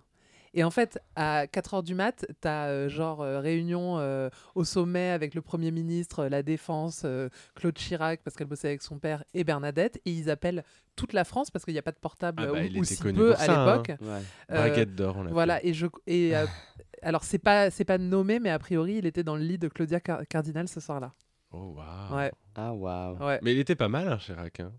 Oui, bah dans son genre, oui. Et puis le pouvoir, on sait que ça rend beau, voilà. Mais Tu très bon m'offres film. une euh, transition, euh, Ah. puisque tu as parlé de Cam Hughes, Ah, cette euh, grande philosophe. Euh, combien de degrés de séparation entre Cam Hughes et Macaulay Culkin? Je pense que Cam ne sait pas qui est Macaulay Culkin. C'est Ouais. l'enfant qui, joue dans, qui jouait dans Home Alone. Ouais. Ah Alors, Est-ce que c'est lié à une queen de UK Euh, pas du UK. Aqua- Aquaria, Non. Pas de UK. une queen américaine, Non plus, mais un peu quand même. une queen française, Oui, Nicky Doll. oui. Nicky Doll a maquillé Paris Hilton qui connaît Donald Trump qui apparaît dans Home Alone 2, Allô maman, euh, maman j'ai raté l'avion 2. J'aurais pu faire ce chemin, j'en ai choisi Oh, un autre. wow. Mais c'est un très. Mais bravo, Ouais. bravo. non, non, Cam Hughes connaît évidemment Nicky Doll. Nicky Doll a participé à Drag Race, donc elle a rencontré RuPaul. Ouais. Je continue Ah oui. RuPaul. Ouais, RuPaul euh, dans le, dire 4, Ru- euh, dans, dans le 94. Et à partir de RuPaul, qu'est-ce qui se passe? Est-ce que RuPaul a pas. Il est très ami avec une chanteuse très connue. Oui, RuPaul. oui, oui. Ah, euh, Paula Abdul? Non. Non. Ça, elle est décédée. Enfin, elle est très connue, pas parce qu'elle est chanteuse, mais elle est très connue quand même. Elle est décédée, Paula Abdul? Non, non, non, non. Ah. non. Est-ce que la... Ah, la chanteuse? Est-ce que la chanteuse que, que RuPaul connaît est décédée? Non. Et- et- Alors, attends, je pense que c'est d'ailleurs la sens. personne qui a été le Janet plus... Jackson. Oui. Et non, Janet pas Jackson Janet, pas Ah, Janet. Latoya. Ah, Latoya Latoya Jackson. Jackson. Et Latoya, c'est la sœur de Michael qui est le parrain Oui. de Macaulay Culkin. Bravo Bravo Ah, je savais même pas que Michael était euh, le Bien parrain. sûr, amis ils et avaient une tout. relation super chelou, justement. Ah Oui. ouais. C'est qu'il était enfant, il allait euh, faire plein de choses avec. Il a tourné dans le clip euh, Black or White. Au début, c'est lui, euh, le petit garçon avec la guitare. Je crois que Latoya, c'est la personne qui était le plus Guest judge. avec euh. Paula Abdul et peut-être... euh, je sais pas qui. Chloé, elle a pas été deux fois Chloé Kardashian? Si, mais Dita Von Teese aussi. Enfin, il y en avait Ouais. plusieurs. Ariana Ariana aussi, Grande non? deux Ariana fois. l'a fait deux fois, ouais. Mhm. Ouais. Oh, mais c'est vrai que la Toya, elle l'a fait plusieurs fois. Elle l'a fait beaucoup, oui. Ouais. Il lui donne du temps d'antenne. il est C'est ce que Ah j'allais ouais. dire. C'est on la voit que là. hein. Ouais. Ouais. Ok. Voilà, c'est tout pour moi. Merci. Très, très bien. Oh, c'était bien. Bon. Niki, merci d'être venu. Eh ben, merci à vous. On rappelle à tout le monde euh, de glisser sous le sapin. On peut le dire, hein, parce que là, l'épisode est diffusé en novembre. Donc, ça Ah fera un ah. très beau cadeau de Noël. Reine, L'art du drag à la française. chez Hors Collection. euh, disponible dans toutes les bonnes librairies. Exactement. Oui, Et sur à- Amazon aussi, si vous sur voulez le commander. Amazon. Mais allez en librairie. Préfacé par la KNA. non, c'est pas vrai. vous pouvez aller l'acheter. non, c'est un, c'est un livre qui est super et puis euh, ça, ça- ça donnera d'autres reines euh, à Noël. Voilà. Exactement. Oh. C'est un très beau cadeau en vrai. Oui, Ouais. c'est un très beau cadeau. Puis- C'est un beau livre. Les photos sont magnifiques. Alors, et vous qui l'avez eu dans les mains, euh, pour le 29,90, vous n'êtes pas surpris quand même de la qualité du Si, livre si, si. Franchement, il y a plein de gens qui m'ont dit tu aurais pu ça. franchement le, Oui, le- le 50, vendre à bien plus plus, cher, euh, à bien plus cher. Ouais. Ouais, non, C'est un très beau beau. euh, coffee table book avec des photos absolument magnifiques par euh, Darius, qui est un photographe euh, incroyable, et, euh, et des histoires euh, vraiment intéressantes, et surtout l'histoire du drag à la française et à l'international. Donc, euh, Euh, Nous, on se donne rendez-vous le 16 novembre à la soirée sur demande, Oui. notre safe space. Ouais, tout à fait. mhm. Rappelons notre sponsor euh, qui organise des soirées que le samedi 11 novembre, on se donne rendez-vous au Folivore spécial Madonna avec, Avec Cookie Kenty. Euh, et qu'est-ce qu'on a d'autre comme rendez-vous? Bah, Prenez vos places pour aller voir euh, Paloma, Paloma au au pluriel. pluriel dans Bah toute la. France. Je reviens à Paris en janvier à la Cigale. Euh, je serai à nouveau partout en France, ce sera bientôt. On va rajouter plein de dates et une grosse surprise parisienne qui arrive. Ouh là là, Ouh là elle, là. elle va faire le stade de France. Ouais. Mylène. Mylène a annulé, du coup j'ai pris le, j'ai pris le credo. Merci à tous et euh, Merci d'avoir écouté cet épisode d'absolument fabuleuse. et on vous embrasse. À très bientôt. Les puces. Salut. Mouah.